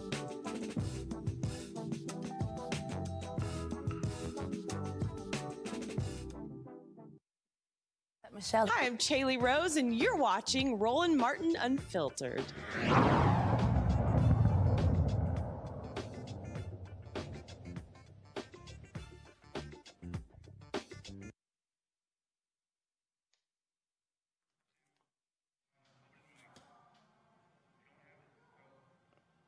All right, folks. Uh, of course, uh, welcome to our marketplace segment, uh, sponsored by uh, Nextdoor. This is where we, of course, focus on uh, black-owned businesses uh, every single week. And so, normally we have the stinger. We'll play that after, before our next segment. and so, um, there's some news that came out. Will Smith and Jay Z. it was announced they were investing 165 million dollars into a company that deals with. Um, homes, a deal for, for, for, renters. But what was interesting about that uh, is that uh, a lot of people on social media took social media and they were uh, highly critical uh, of this decision and sort of shook my head and said, well, why? What's the deal here? Uh, I was talking to my man John Hope Bryant, uh, founder of Operation Hope, and he said, you know what, let's talk about this uh, so we can really explain to folks what business is really about and how folks actually work. He joins us right now. So, John, give folks the details of this investment and what it means uh, and, and, what really, uh, I won't say it ticked you off, but let's just say caused you to say, mm, we need to actually have a real conversation in Black America about business. Yeah. So first of all, I love you, love you, Roland. Honored to be a supporter of the channel, and I mean that in a material way and not just aspirationally. I encourage everybody to do the same. was was lovely to see a black-owned company as one of your sponsors. More companies uh, need to do that. Uh, mainstream companies, certainly minority-owned companies. We we need to it, buy our own block and invest in our own product. Um, you know, we we in my book Up from Nothing, you know, I've talked a lot about this, the different mentalities. You have a winning mentality, a thriving mentality, a surviving mentality, and a spectator mentality. and this is like spectators like on another thing. Because you look at this investment and, and it's really two different conversations. You read most of the press and it's Will Smith and Jay-Z have invested as part of a group in a rent-to-own company. Okay, uh, I actually think, my God, two brothers formerly from the hood have a venture capital firm in one hand and a private equity firm on the other. That's fantastic. I mean, isn't that a beautiful thing that we want? Don't we want that? And they're making their money legal and investing it uh, uh, likewise. Um, that, that, that memo got missed. Folks on Twitter, at least where I saw, including a very notable person who I think is a historian par excellence, but uh, maybe we need, she, we need to talk about financial literacy a little bit, uh, went in on, on Will and Jay Z, and I can't figure out why. Uh, it's first of all, I guess people were upset. This was a white-owned company. Well, the company never said they were anything other. they never said they were here to save Black America. It's a rent-to-own company, right? Uh, and they're, uh, it appears, trying to do uh, affordable housing for low-income uh, people. There was an immediate assumption that this was a scam, that poor people are going to be and poor black people are going to be abused. So you have this discussion in Black America that's very actually cynical. And then if you look at all the rest of the press, I'm encouraging everybody to watching this. Don't trust me. Do your own search. The rest of the press is just pretty straight ahead. Couple of things, Roland. First of all, it wasn't just 100. This is not Will and Jay putting in 165 million dollars, as has been reported by our folks. They were part of an investment group. Right. Uh, number two, yeah. Number two, w- w- there's no there's no bad reputation. And by the way, I think this company probably took a page out of one of my books uh, for a company that I own that does something similar to what he's talking about. And I'm saying, as somebody who actually should be a little aggrieved by it, bravo. I, I'm I'm happy that he got the investment and he's he's he's doing this thing if it helps our people. Now, if they are found to be scamsters, if this company is found to be illegitimate, we should be all over them like a cheap suit. But at the moment, it's just the perception that this company was doing rent to own and that somehow Jay Z and Will Smith were manipulating our people. I, I actually I can't figure it out. So here, so here, so here's the tweet that you're talking about. So this is the tweet right here that Nikole Hannah-Jones sent out on August 1st. Uh, the story from the root: Jay Z and Will Smith invest in a company to help low-income folks go from renters to homeowners. She tweets: Credit counseling is not what will take low-income renters to homeowners. Wealth will. All this program does is charge struggling people additional fees for being poor, which is what every other predatory lender does. Now, that's down. It got that particular tweet uh, uh, 3,000 retweets and uh, 16,100 likes. Now, th- this is what the story actually says. Landis Technologies raised $165 million to purchase 1,000 homes. It says the company purchases, according to Bloomberg, the company purchases a house and rents it to the client until they can qualify for a mortgage. The client can buy it back at a predetermined price up to two years after the initial acquisition. As part of its service, Landis provides coaching for clients on how to manage their finances to improve their credit and save the amount they need for a down payment. Landis sets rents equivalent to its carrying cost on the home. It also charges a fee on top of the value of the property at the time of its initial purchase.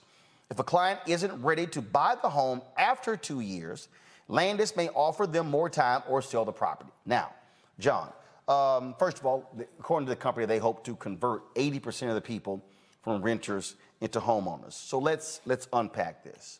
Um, uh, Nikole says in her tweet, credit counseling is not what it will take low-income renters to homeowners. Wealth will.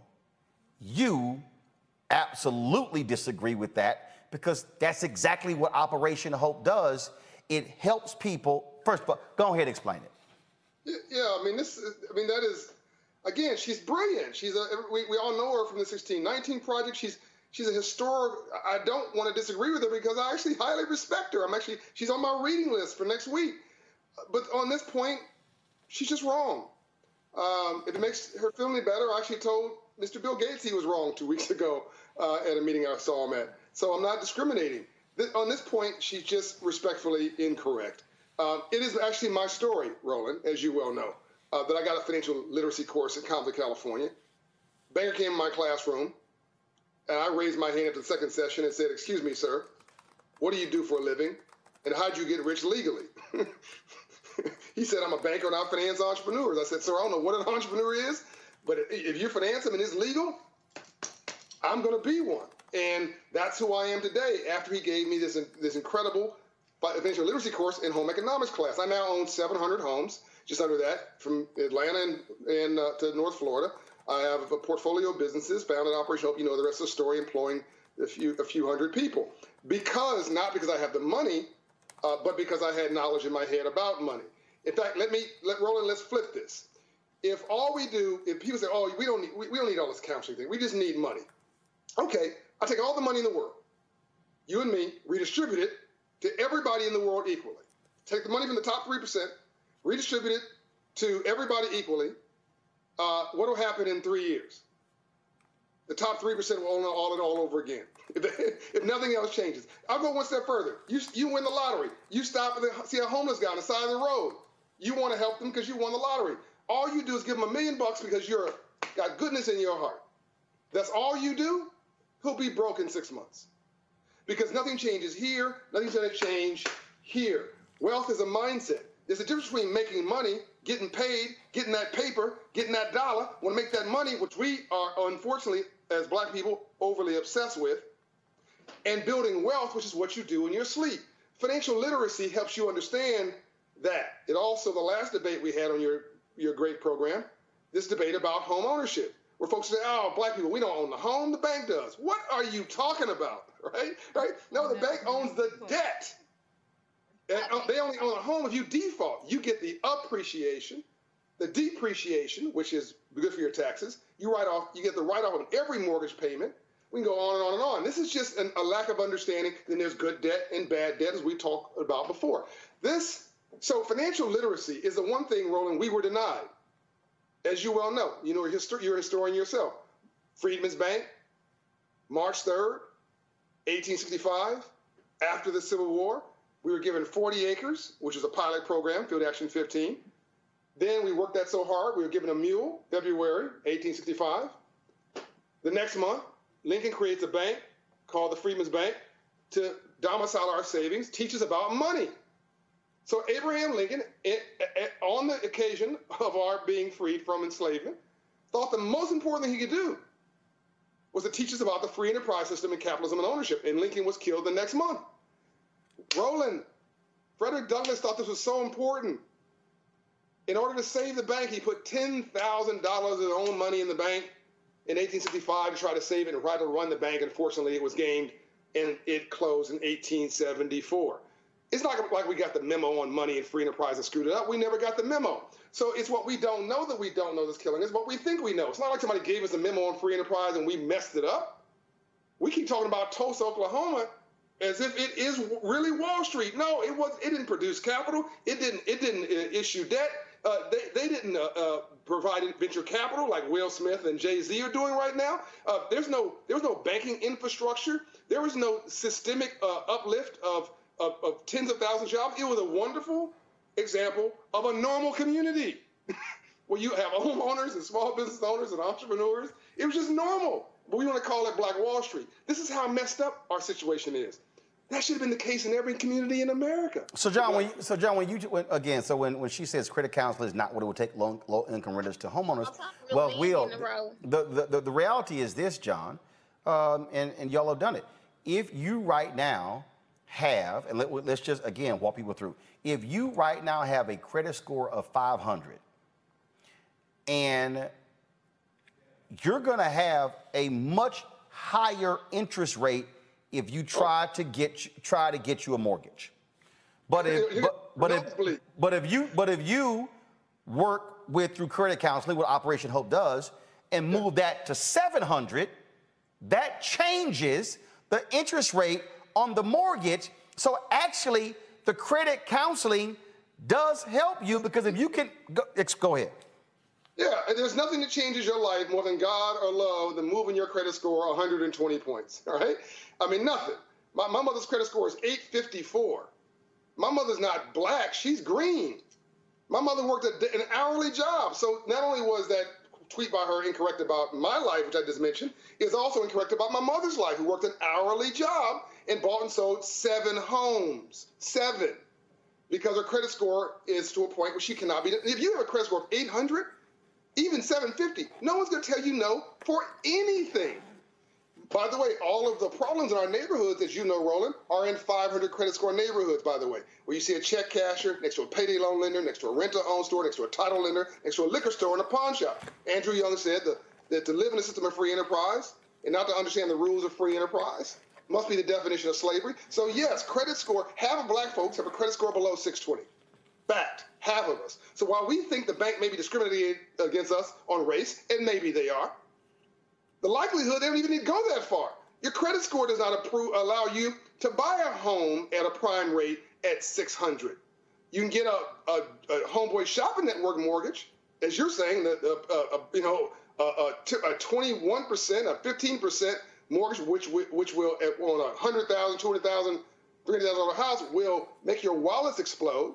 But if you can get your credit score rolling up to 680 through Operation Hope coaching, which gets which, which raises credit scores 54 points in six months, 120 points in 24 months.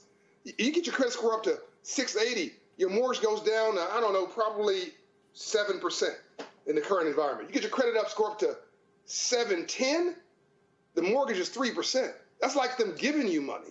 So, so, so again, for the person listening, so if you increase your credit credit score to go from seven percent to three percent means again how much you're paying on that mortgage. You're paying less. I, I, I want to bring this.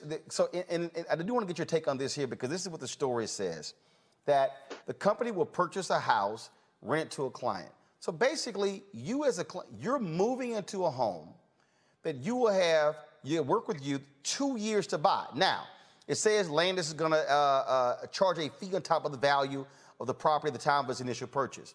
So we don't know what that, that fee is. But what this is, but we don't. But what this is saying is, what they're basically saying is, we're going to acquire the home. We're going to give you two years and work with you to get your finances in order, credit score improved, for you to be able to buy the home I don't know of many other programs that, that will allow you to a sense, if you're low income, to move into a home. We're going to help you try to buy it, and then you have a shot to buy it after two years, and then the two years passes, they might give you more time. I'm trying to understand again how this is attacking the poor. Well, no, it's, it's, not. It's attacking clicks on the internet. it's what it is. I mean, it's just, it's, it's just. I mean, it just created this firestorm of conversation. It reminds me of the two hobos. This is a Jesse Jackson story, Roland. The two hobos got kicked off the train. They're upset about it for non-payment. One hobo said, "Man, I'm so upset. I think I'm gonna buy this here train." The other hobo said, "Yeah, I'm upset too. I'm gonna sell it to you." Let that sink in for a minute. Both of them so broke they can't pay attention. They're talking past each other about something about a, a situation that nobody is paying them any attention on. The train is gone.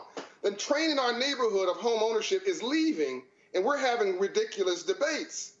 Uh, gentrification, which is a conversation that you know we should have at some point, is really just a movement of middle class values. Why aren't we buying uh, the house with the tree in it in our neighborhood? Buy it, rehab it, rent it, and own it. Buy it, rehab it, rent it, or or buy it, rehab it, and live in it, and watch that equity go up for ourselves. That's a whole nother conversation. But real estate values are doing nothing but going up. And that's been the case since the beginning of time. So put that issue aside for a moment. To your point, the answer is yes. It's a very unique program. And I'm talking about somebody, theoretically, Roland, I'm their competitor. I'm sorry. Theoretically, they're my competitor. Theoretically, I could say that capital that should have gone to me. I'm the largest in the country as a minority. Went to uh, went to this company through through two notable uh, investors. I'm not saying that, Roland. I'm saying this. Bravo. We need as we, need as many folks out here trying to help folks come up as possible, as long as it's honorable, ethical, it's it's done in complete plain sight. This seems to be very transparent. I, I actually don't know many programs that does this. I would have done it differently. I would have, you know, been more, I think, more elegant about how we integrate the services and been more transparent. Is a credit, is credit counseling free? Mine is, and all that kind of stuff. But I do like they do say, Roland, it's all up front. Here's what the price of the house is going to be. Here's what the fee is that we're going to charge you up front. Here's what the predetermined purchase price is going to be two years after. And if you need more time, we'll give you more time. Now, if you don't like the deal, you walk away. You find a better deal, you go do the deal. Uh, but I, from what this is saying, this is saying, and they say that the rent will be based on their carrying costs. There's an assumption here that's going to be also at market. In other words, the rents will be at market rate. But if it's not at market rate and you, you're getting a bad deal, leave. Sounds pretty basic to me. John Hope Bryant, founder of Operation Hope. Always a pleasure. Thanks a bunch. Radical movement of common sense. All right. I appreciate it. Thank you so very much. Okay. All right, folks. Time part two of Marketplace.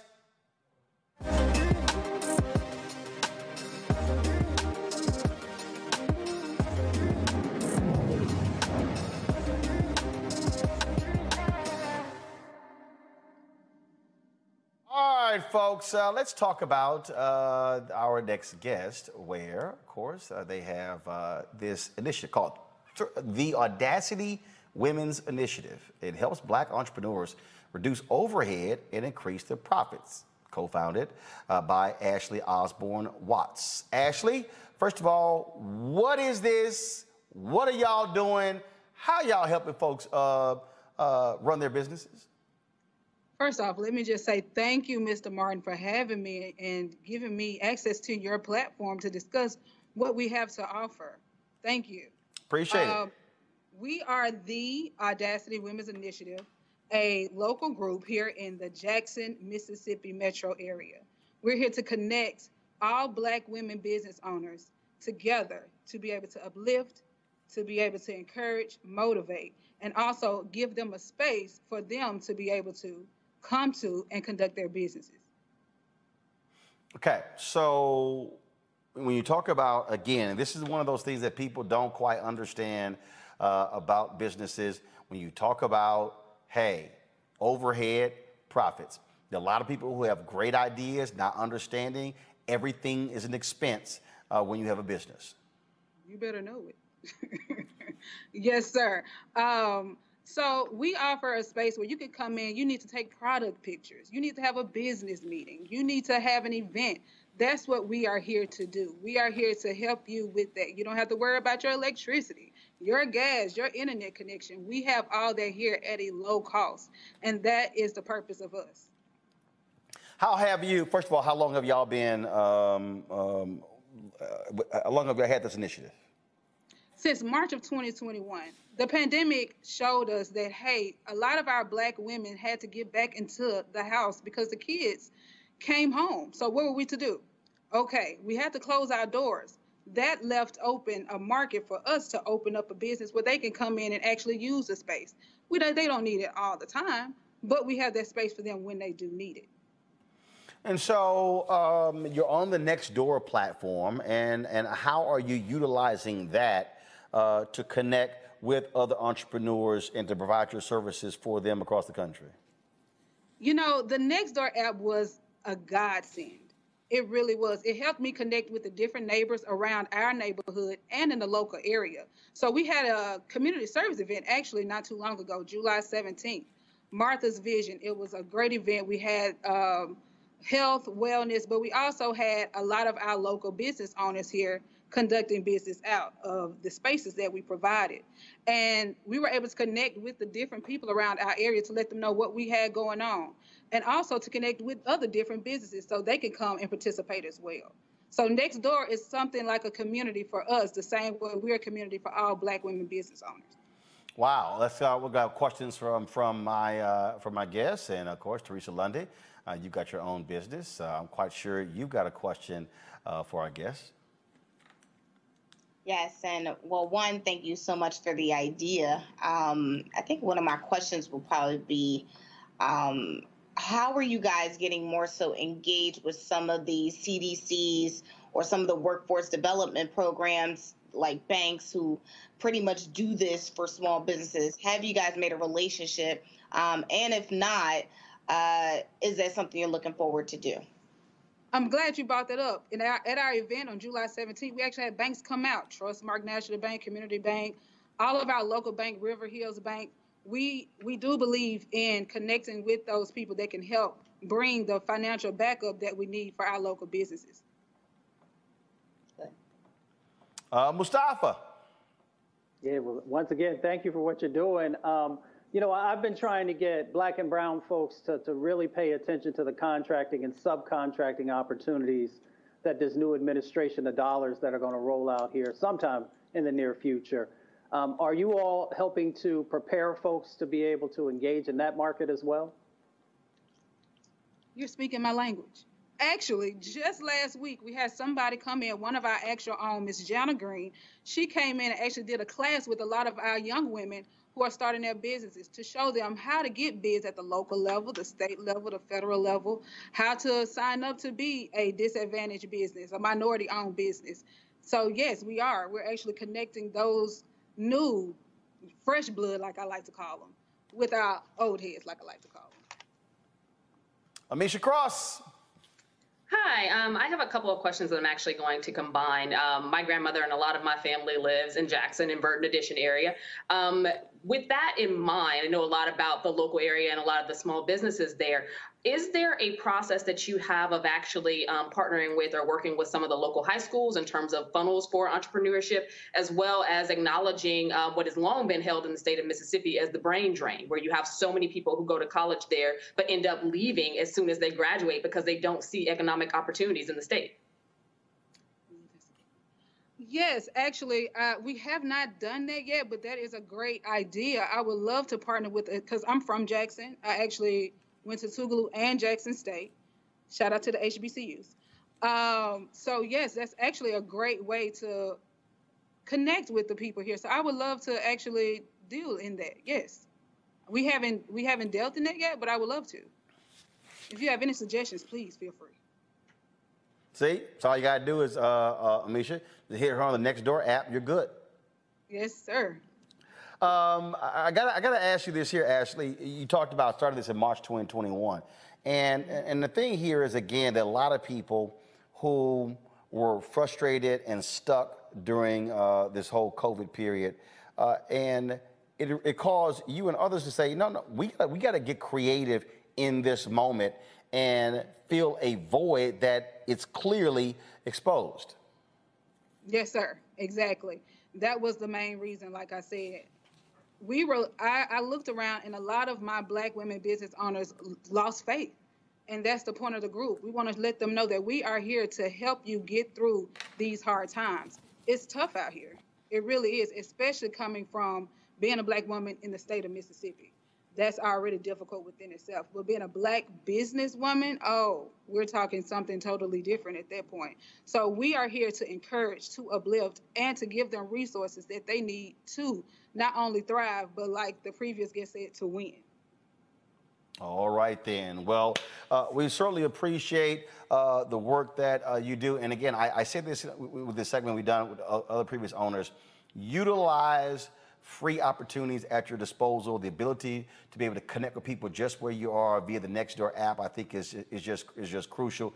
And I, I, I can't tell you how people I run into who I tell them all the time, what are you doing? Why, why are you not using social media to your advantage? Uh, it, it's free. It allows for you to be able to market your business as opposed to just hoping somebody's just going to pick up the phone or walk through the door.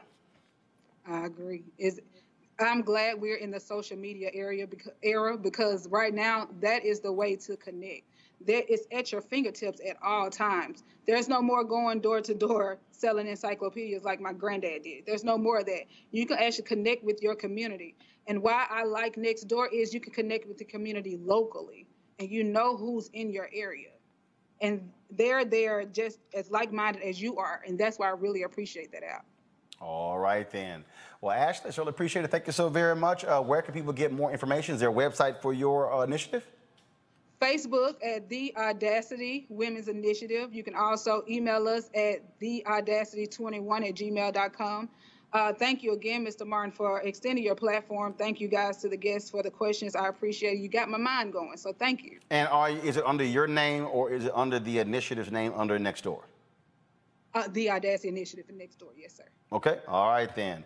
Uh, Ashley Osborne Watts, we appreciate it. Thanks a lot. Thank you. All right, folks, uh, got to go to a break. We come back.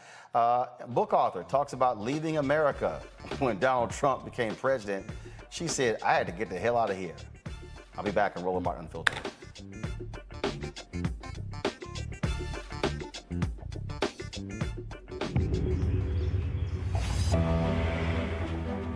The most stressful days of my life was when this one got out.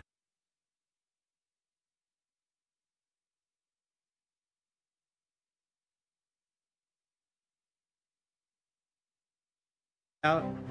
I chased after her as best I could, kind of fell over and broke my wheelchair. I was able to get back home and make a post. Within about five or so minutes, I had three or four different people coming to the rescue. One woman stopped traffic, just drove her right back to the house for me. It was, it was a very emotional day.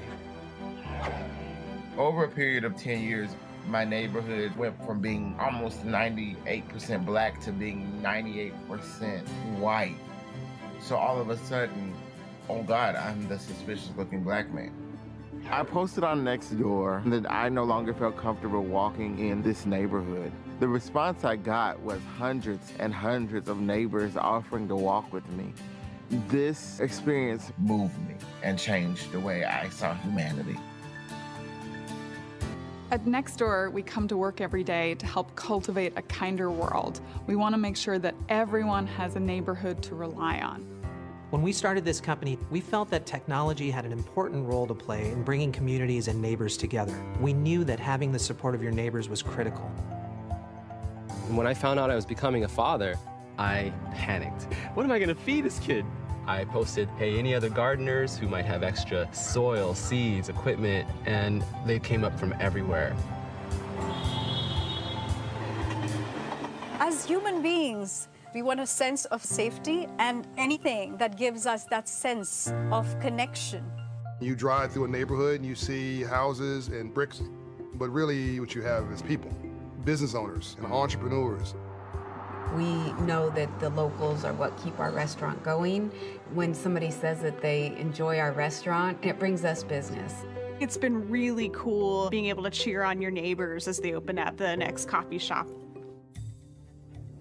When Hurricane Harvey first hit Houston, I realized that Nextdoor was much more than just a day-to-day utility. It was a lifeline to the community.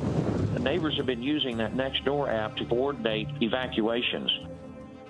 When the pandemic started, people did have the urge to help, but often they didn't know who to help or how.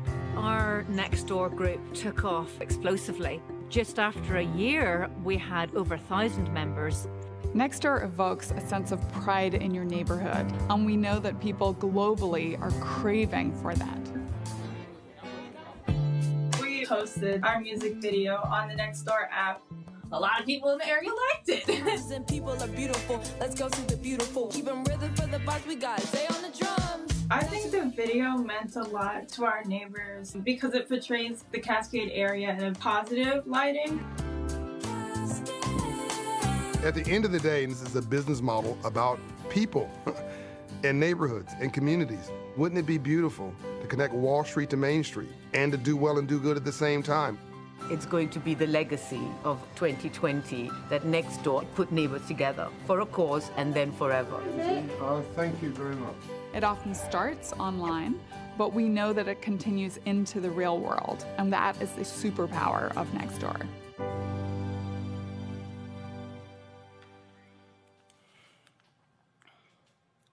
All right, folks, time for our uh, book club. Okay, y'all missed that. Y'all missed the stinger. Let me go right to it. All right, a lot of people, a lot of people said that uh, they wanted to leave America if Donald Trump became president. Well, guess what? Audrey Edwards Diaz, she wrote a book called American Runaway Black and Free in Paris in the Trump Years. Uh, she and I sat down for a conversation about this book. So Audrey, all right. So how how big of a deal was this black folks leaving America, uh, reminiscent of uh, folks doing so during Jim Crow? Well, I don't know. I can't speak for all the folks, Roland. I can only speak for me. And I made um, a pledge, kind of a threat, the minute Donald Trump declared his candidacy, that if anything as crazy as him winning was to happen, I would be gone. And that's what happened. He was elected. I couldn't believe it. But I also knew I had to leave. I didn't know what was coming, but I knew what was coming was bad and I didn't want to be here. So, so you sort of had you sort of had your Josephine Baker, James Baldwin moment. I did. I did. And we all come to our moments differently. Circumstances are different. I knew as someone who does real estate in New York that Donald Trump had always been perceived as a joke just from a business standpoint.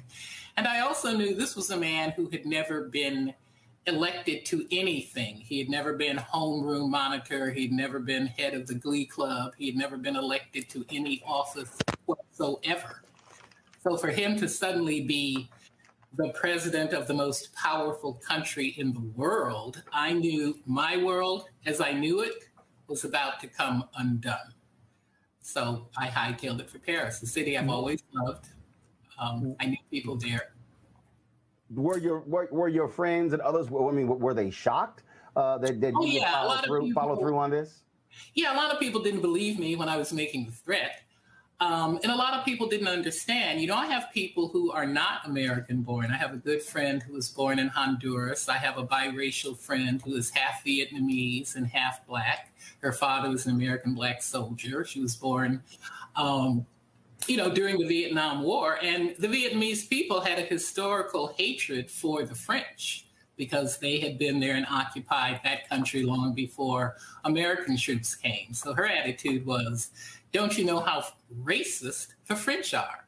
And my attitude was, I know how racist America is, and I know it's about to become more so, and I'm out of here. So, yeah, a lot of my friends, most of my friends, didn't believe me, couldn't believe it. Um, but it didn't matter because I'm a Taurus, and once I say I'm going to do something, I do it and there was, you know, and, and, I really was at an age where I am a baby boomer. I came through the civil rights movement, and I knew we were about to have some of the same struggles that we had 50 years ago. And I was just not up for it. You know, as they say, I wasn't having it, not at this age. And sure enough, I, I, obviously, a lot of other African Americans couldn't afford to make the decision uh, that that you made. And look, and, uh, and the reason I cited uh, Baldwin and Josephine Josephine Baker because for a lot of African Americans today, they don't realize the number of African Americans, especially entertainers, um, who fled uh, to Europe. Quincy Jones, uh, people who saw the movie Ray, uh, he talked about that uh, yes. you know, uh, spending some time uh, overseas. Uh, a number of artists and writers. Uh, when I was reading uh, Charles Barnett, first of all, Gerald Horne's book on Claude Barnett, the Associated Negro Press, the number of African Americans who literally left the country and who went to Russia and who went to Europe and other nations mm-hmm. because they mm-hmm. simply could not tolerate Jim Crow. Yes, yes, yes. And I think the artists and the entertainers have always been the renegades in our group. The artists, the writers are the thinkers. They are the people who are often the visionaries. They think outside of the box very often. That's what writers do, think outside of the box. And in the case of expatriates, they made a decision to move outside of the box. So, yes, there was a history, there was a tradition of Black Americans in particular going to Paris. And that history went back to World War I when Black American soldiers were sent to Europe and fought alongside French soldiers. And France sustained the biggest losses of all the European countries during World War I. And they really appreciated the courage and the valor of the Black American soldiers in particular because they knew what their struggle was in America. And here you have these young men coming to defend the freedom of France. And that was not lost on the French. That was not lost. So there was a kind of affirmation for Black Americans by the French that didn't really exist in other parts of Europe. And there was a French appreciation for our style and our beauty, how we created music, how we walked, how we talked. Um, and there was a reciprocal appreciation on the part of Black Americans. The French are very stylish. They are very passionate about their art. They've created great beauty in their architecture and in their clothing. So there was a symbiotic relationship between Black Americans and the French. That was the history. And it continues. It really does. There's still a large Black American expat community in Paris. Yeah, I, that was a sister who did a who did a book uh, on that a, a, number of years ago. I wrote a story on her. Uh, she was from Houston, uh, and she wrote a book about uh, the various um, uh, hotspots people would travel to, tourism hot hotspots as well. Um, what? Um, so, how long did you spend? How did you spend in Paris? All four years? No, I'll tell you something, Roland. I really thought I was going to be in Paris initially for three months. I really thought that the first 100 days would be the beginning and the end of Donald Trump. I just knew in that litmus test of 100 days, America would realize a big mistake had been made and he would be gotten rid of. And I turned out to be very wrong. So once I once I realized he was not going anywhere anytime soon, and certainly not in 100 days, I then started thinking about how can I be here in a more permanent way? Do I put my apartment on the market? Do I open up a, a French bank account? Do I get a permanent apartment as opposed to kind of the Airbnb I was living in? But the owner of that apartment I knew, and I knew I could stay longer. So I had to really kind of regroup and look at what is what is the next four years going to look like. And what I encountered in the first winter being in Paris, the reality is that it was the coldest winter in Europe in 30 years. These old European cities do not have things that we take for granted, like central heat. So, my first winter was spent in a tiny apartment being heated by a space heater. And I realized by year two, I could not endure Paris winters. Not only was it cold, it was rainy. And I'm from the Seattle area. And my attitude was if I wanted rain, I would have stayed in Seattle. So um, I was back and forth for three years and then got sidetracked, like many people, by the pandemic. I came back for the winter and couldn't go back in the spring of 2019. So, so Paris, I, so Paris is way too cold for you. It was way too cold and way too rainy. The rain. I mean, first of all, it's not like Paris in Chicago or Minneapolis. I don't live in those cities. I don't live in Chicago, and I love Chicago. Boy, I, I, I spent six years. I spent six years in Chicago. I, Man, that's cold as hell. Oh yeah, oh yeah. The first time I went to Chicago, Chicago and saw the waves on Lake um, Lake Michigan. Yeah, I thought it was the ocean.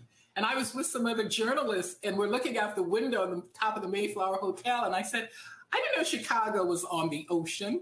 And they said, "Sweetheart, that is the lake." and I think then it was 90 degrees. Well, well, well look, look. I, hey, it's that. Look, it's a big ass lake, so I understand you thinking it's the ocean. yeah, because there were waves. It was so cold, there were waves. yeah, but no, there are certain cities I don't live in. Not the cities that are really cold. And my home state of Washington, beautiful state, but too much rain. So what was so so you, you're going back and forth. Um, what um, as you saw things unfold, mm-hmm. um, wh- what were you thinking, and, and what, what were the conversations like uh, for the other uh, expats uh, who were there in Paris, and and even um, you know e- e- even the um, the French folks as they saw what was unfolding um, in the United States with Donald Trump at the helm? the Americans were much more politicized and radicalized than the French. The American expats, it's like James Baldwin, you know, there's still this ancestral pull. So even though Black and white Americans were living in Paris, they were watching very, very closely what was going on with Donald Trump. And these were all Democrats for the most part. I say in the book, the Trump base is not hanging out in Paris. Trump's folks are not in Paris the people in Paris were the Bernie Sanders folk, the Hillary Clinton people, the Barack Obama people when he first ran. So they were horrified and they were watching it very closely. the French, I had one encounter with a French woman, a very stylish French woman in, the, in a laundromat. And I was, you know, she was dramatic and I was dramatic. And, you know, I said, I fled America because of Trump. And she goes, What are you talking about? America's a great country. She loved America. She loved the social movement, the fluidity of the social systems. And her attitude about Trump was, How long can he be there? Eight years at the most? That's nothing in the total scheme of history. And what I realized is that the French history goes back to antiquity. And they've had monarchies, and they had Napoleon, and they had rulers who, in the total scheme of things, were worse than Trump. So her attitude was, you know, come on, America's got more going for it than this Donald Trump person who will be there at the most eight years. So she wasn't impressed that I had left. In fact, she thought I was kind of foolish. Um, but it was an interesting perspective because you do have to look at the total arc of history, and depending on the people that you're interacting with, their history was very different. And I didn't even feel like telling her about the history of my people in America, which is 400 years, which in their scheme of history is nothing. It's nothing. So it was a very different attitude. It was a different attitude. But the French were horrified but not to the extent that I was, and not to the extent that other American expats were. The um, and obviously um, how America was viewed on on, on with, standing in terms of the rest of the world is, is a part of this uh, as well. And I think in terms of people just uh, mortified with uh, this just the behavior. I mean, we all saw mm-hmm. how much uh, of an ass Donald Trump was attending NATO meetings and others. Yes. And so he was not looked upon favorably uh, by uh, uh, by by French leaders, by Germany leaders, by uh, frankly, frankly, frankly, anyone except dictators. Yes, yes, yes. And I'll tell you something, Roland. For me, I was really shocked, but it was educational as a journalist, I would watch the news stations on French television, and I watched the ones obviously that were in English. And whenever I turned on any station, the first person I saw was Donald Trump. And what I realized is that America is so powerful and influential around the world that whatever we do, everybody is watching. And Trump was such a left field kind of phenomenon. Every single channel, the British channels, the French channels, the Arabic channels, every single channel led with this man. And I actually left hoping to get away from him, and I saw him up front and personal every day. So that was an education to me. I came to really understand um, the influence of America, just how powerful it is around the world. And then we saw the things he did, like, you know, insult Angela Merkel, Chancellor of Germany. He didn't shake her hand. And then he came on to Emmanuel Macron when Macron came to the States. That's the French president. He came on to him kind of like, you know, because Macron is cute. And Trump obviously thought he was cute. And he's, you know, touching his arm and flicking something off of his shoulder and pulling him by the hand. And these are the kind of things that, you know, European leaders are watching. And it's like, oh my goodness, this guy is really, you know, just a crude dude. He's really a crude dude. And they saw that. Um, and I do believe that America's standing was diminished somewhat. It, had to have been. It had to have been because this was not the America that they admired. And Trump came behind Barack Obama. The French loved Barack Obama. They loved Michelle Obama. This was a class act. The, the Obamas, I think, to the French, epitomized everything that they liked about African Americans and African American culture. And then you have Donald Trump follow that. And the contrast was just, you know, beyond glaring. The um, um, what do you think the rest of the world, especially again you being back and forth, there, what do you think uh, the French folks learned about America with those four years of Trump? Uh, because there's the people don't a lot of people really do people who don't travel don't really understand how America is seen across the world. There's some places where we're looked to as uh, the beacon on the hill, where others look at us as being still colonizers. Uh, did, folks really understand the reality of white supremacy, white nationalism, and how it is not that far away? And in fact, we also, um, and, and Europe has had to deal with the rise of, of the far right uh, as well. Yes, yes, yes. No, I don't think the French, in, in specifically, and Europe in general, understand the virulence of American racism because it's a different phenomenon. It's different from colonialism. It's a phenomenon based strictly on skin color. French are into class. So you can be any color. If you are of a certain class, you're accepted. The French don't dwell incessantly on race like America. The French don't keep records by race, nationality, country of origin.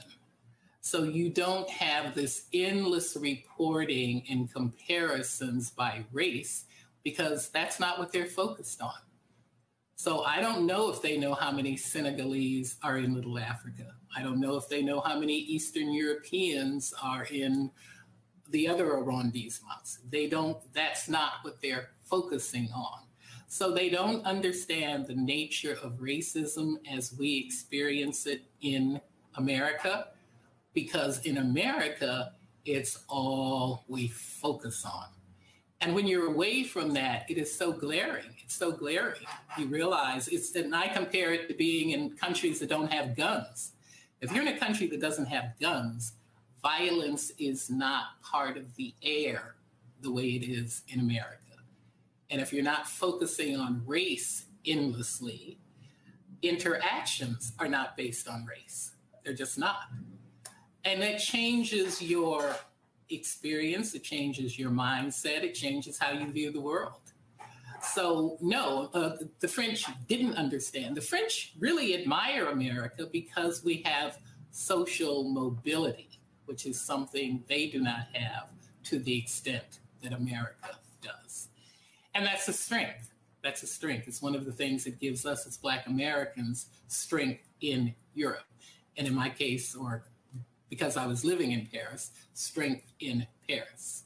So there's still an admiration for a country that can produce a Jay Z who can start out being born in the Marcy projects of Brooklyn and grow up to become a partner in the Barclays Center in Brooklyn, a few miles from the Marcy projects.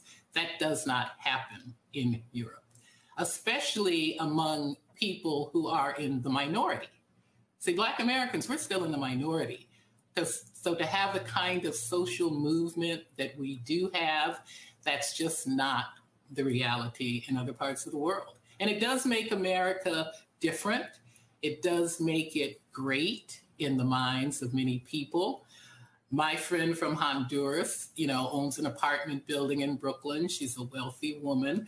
She had opportunities here she never would have had in Honduras with its drug cartel. She's a black woman. She was she you know, she's a wealthy property owner in Brooklyn. That could only happen in America. And that really is a fact. The um, couple of more questions, and one that uh, one that um, that, that that that really jumps out, and and, and that is, um, in what you saw, um, assess the reaction you think of uh, white Americans to to Trump. Obviously, he was defeated in 2020, uh, but the reality is the Republican Party is still the Donald Trump Party. They still are all about him, and frankly, that is not going to change. Yes, yes. So, are you uh, asking about the attitudes of Americans here? Uh, no, no, White I'm, Americans I'm, I'm, here? no, no. I'm- I'm, I'm asking you about. I'm asking you about. You know, your your perspective, looking at it from the outside in, if you will, of Mhm. white Americans and where this nation may be moving forward, because he is still very much uh, dominating in the Republican Party. Yeah, you know, we have a parallel reality. My brother, I'm from the West Coast, I'm from the state of Washington. My brother still lives in the state of Washington.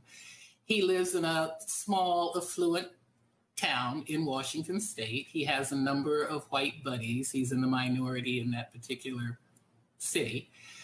Most of his friends are Trumpsters. And he said they all believe that Trump was cheated out of the election. They believe that it was rigged, that he really won. And my brother said, These are not bad people. You know, these are guys I hang with. We have coffee, we talk. Um, and I said, Well, what do you think it is? What do you think the hold is that Trump has on them? And he said, At the root, he reinforces their notion of white supremacy. He said, and they're not even aware of it. They're not, they're not even conscious, he believes. That Well, this is but, but, but, hold there. So, but but he said he hangs with them, mm-hmm. and, and and that's the thing I think a lot of people don't understand when we talk about white supremacy, is that they don't they don't believe that they're white supremacists.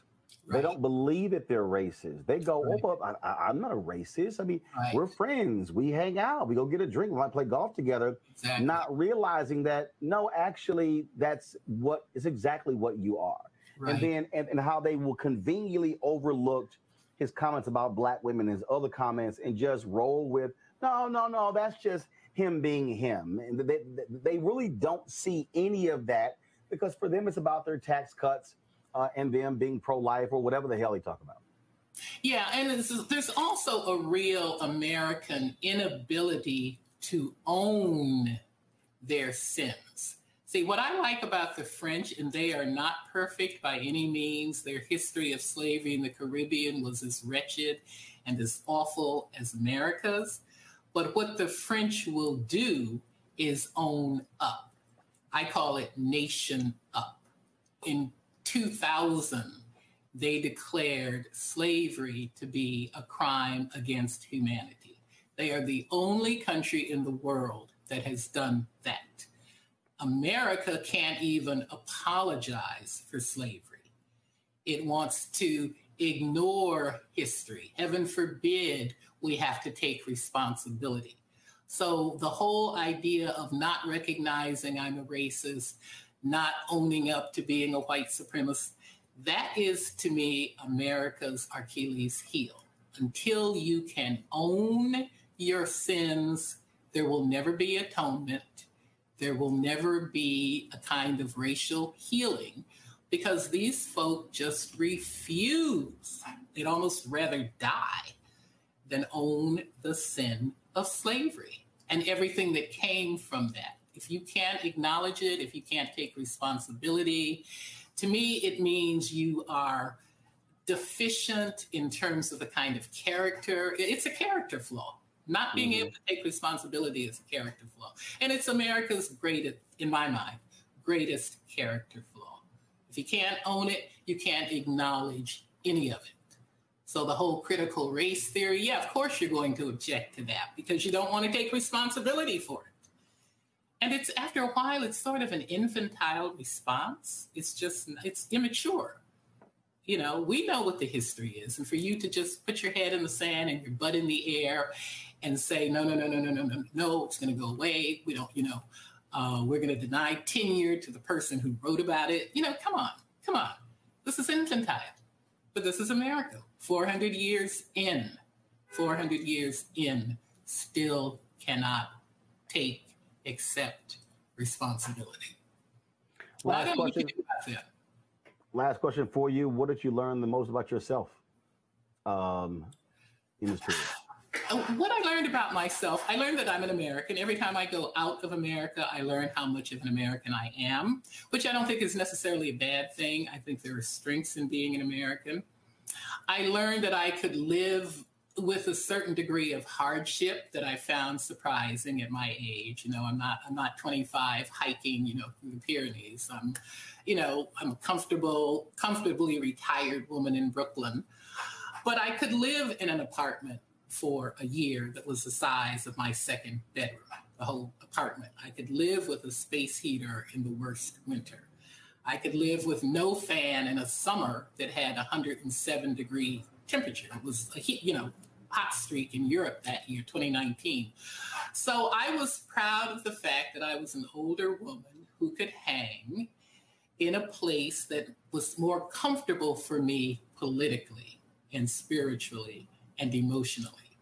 So I was proud of myself for that. And I acknowledge the fact that in all of that, I want American comforts. You know, I want um, central heat. I want a big bathroom. You know, my bathroom was about the size of an airline bathroom. I'm not kidding, with a shower. but, and I'm five foot ten. Um, so, but you know, you can you can adjust to those kind of creature comforts. At least I could, because the higher purpose was to be somewhere where I could feel that I could just be. And that's what I say about the French. They let you be. Nobody is coming at you. Nobody is looking at you if you walk into Hermes or uh, Louis Vuitton. Nobody is looking like you. What are you doing here? I've walked into the finest restaurants by myself, and the waiters are, you know, busting their butts to seat me, to treat me well. Um, so I love that about the French that I can. They they respect my humanity and they respect my autonomy, which is very important. And I don't think we realize in America, for me, autonomy is everything. You know, I, I don't want to be bothered by somebody following me. I was out with my agent at a, at a restaurant. She's a black woman. We're sitting, we're having dinner. There are three white people at the table next to us. And one of the men said, So, what are you girls doing? What are we doing? We're having dinner we're minding our own business. And why don't you do the same? But see, those kind of what I call personal invasions and personal assaults happen all the time in America when you're black. People think they can just, you know, come, come upon you. French don't do that. So I love them for that. I respect them for that. And I'm comfortable in that environment. All right, then. Audrey, we certainly appreciate it. Thank you so very much. Thank you. Thank you for having me, Roland. I appreciate that. Thank you. All right. All right. Take care. You too.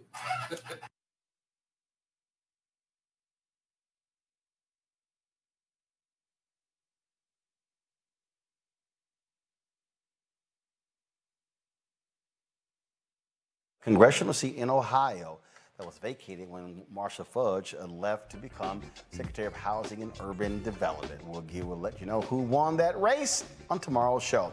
Hey, don't forget if y'all want to join our Bring the Funk fan club, every dollar you give goes to support what we do here at Roland Martin Unfiltered.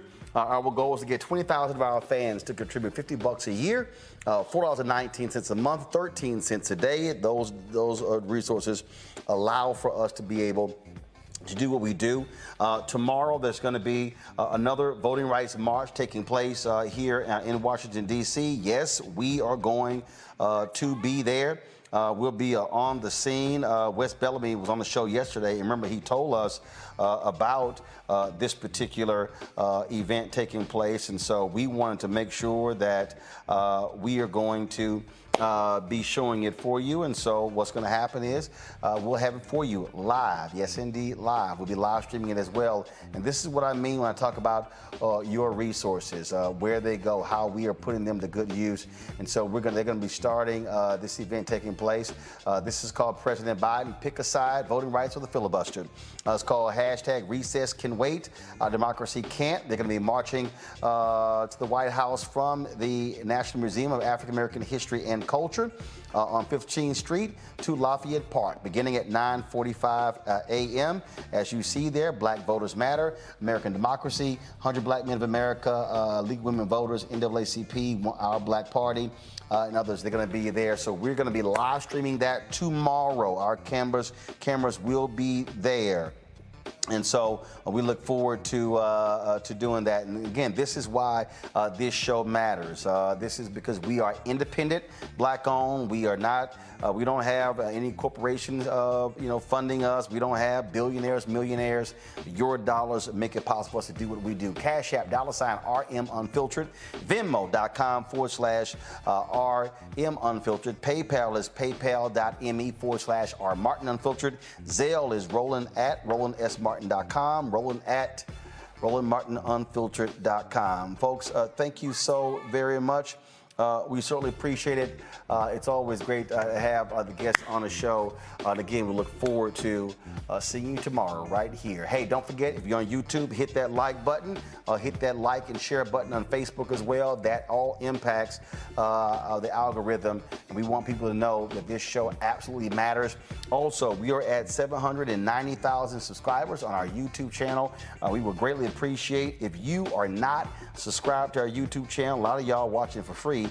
Uh, we appreciate if y'all actually sign up. Uh, our uh, we actually have 791,026. Uh, we want to hit 800,000 by September 4th, which is our third year anniversary. We're nine less than 9,000 away, folks.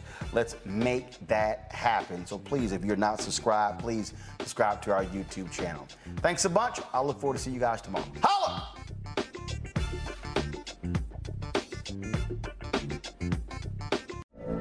From BBC Radio 4, Britain's biggest paranormal podcast is going on a road trip. I thought in that moment, oh my God, we've summoned something from this board. This is Uncanny USA. He says, Somebody's in the house, and I screamed. Listen to Uncanny USA wherever you get your BBC podcasts, if you dare.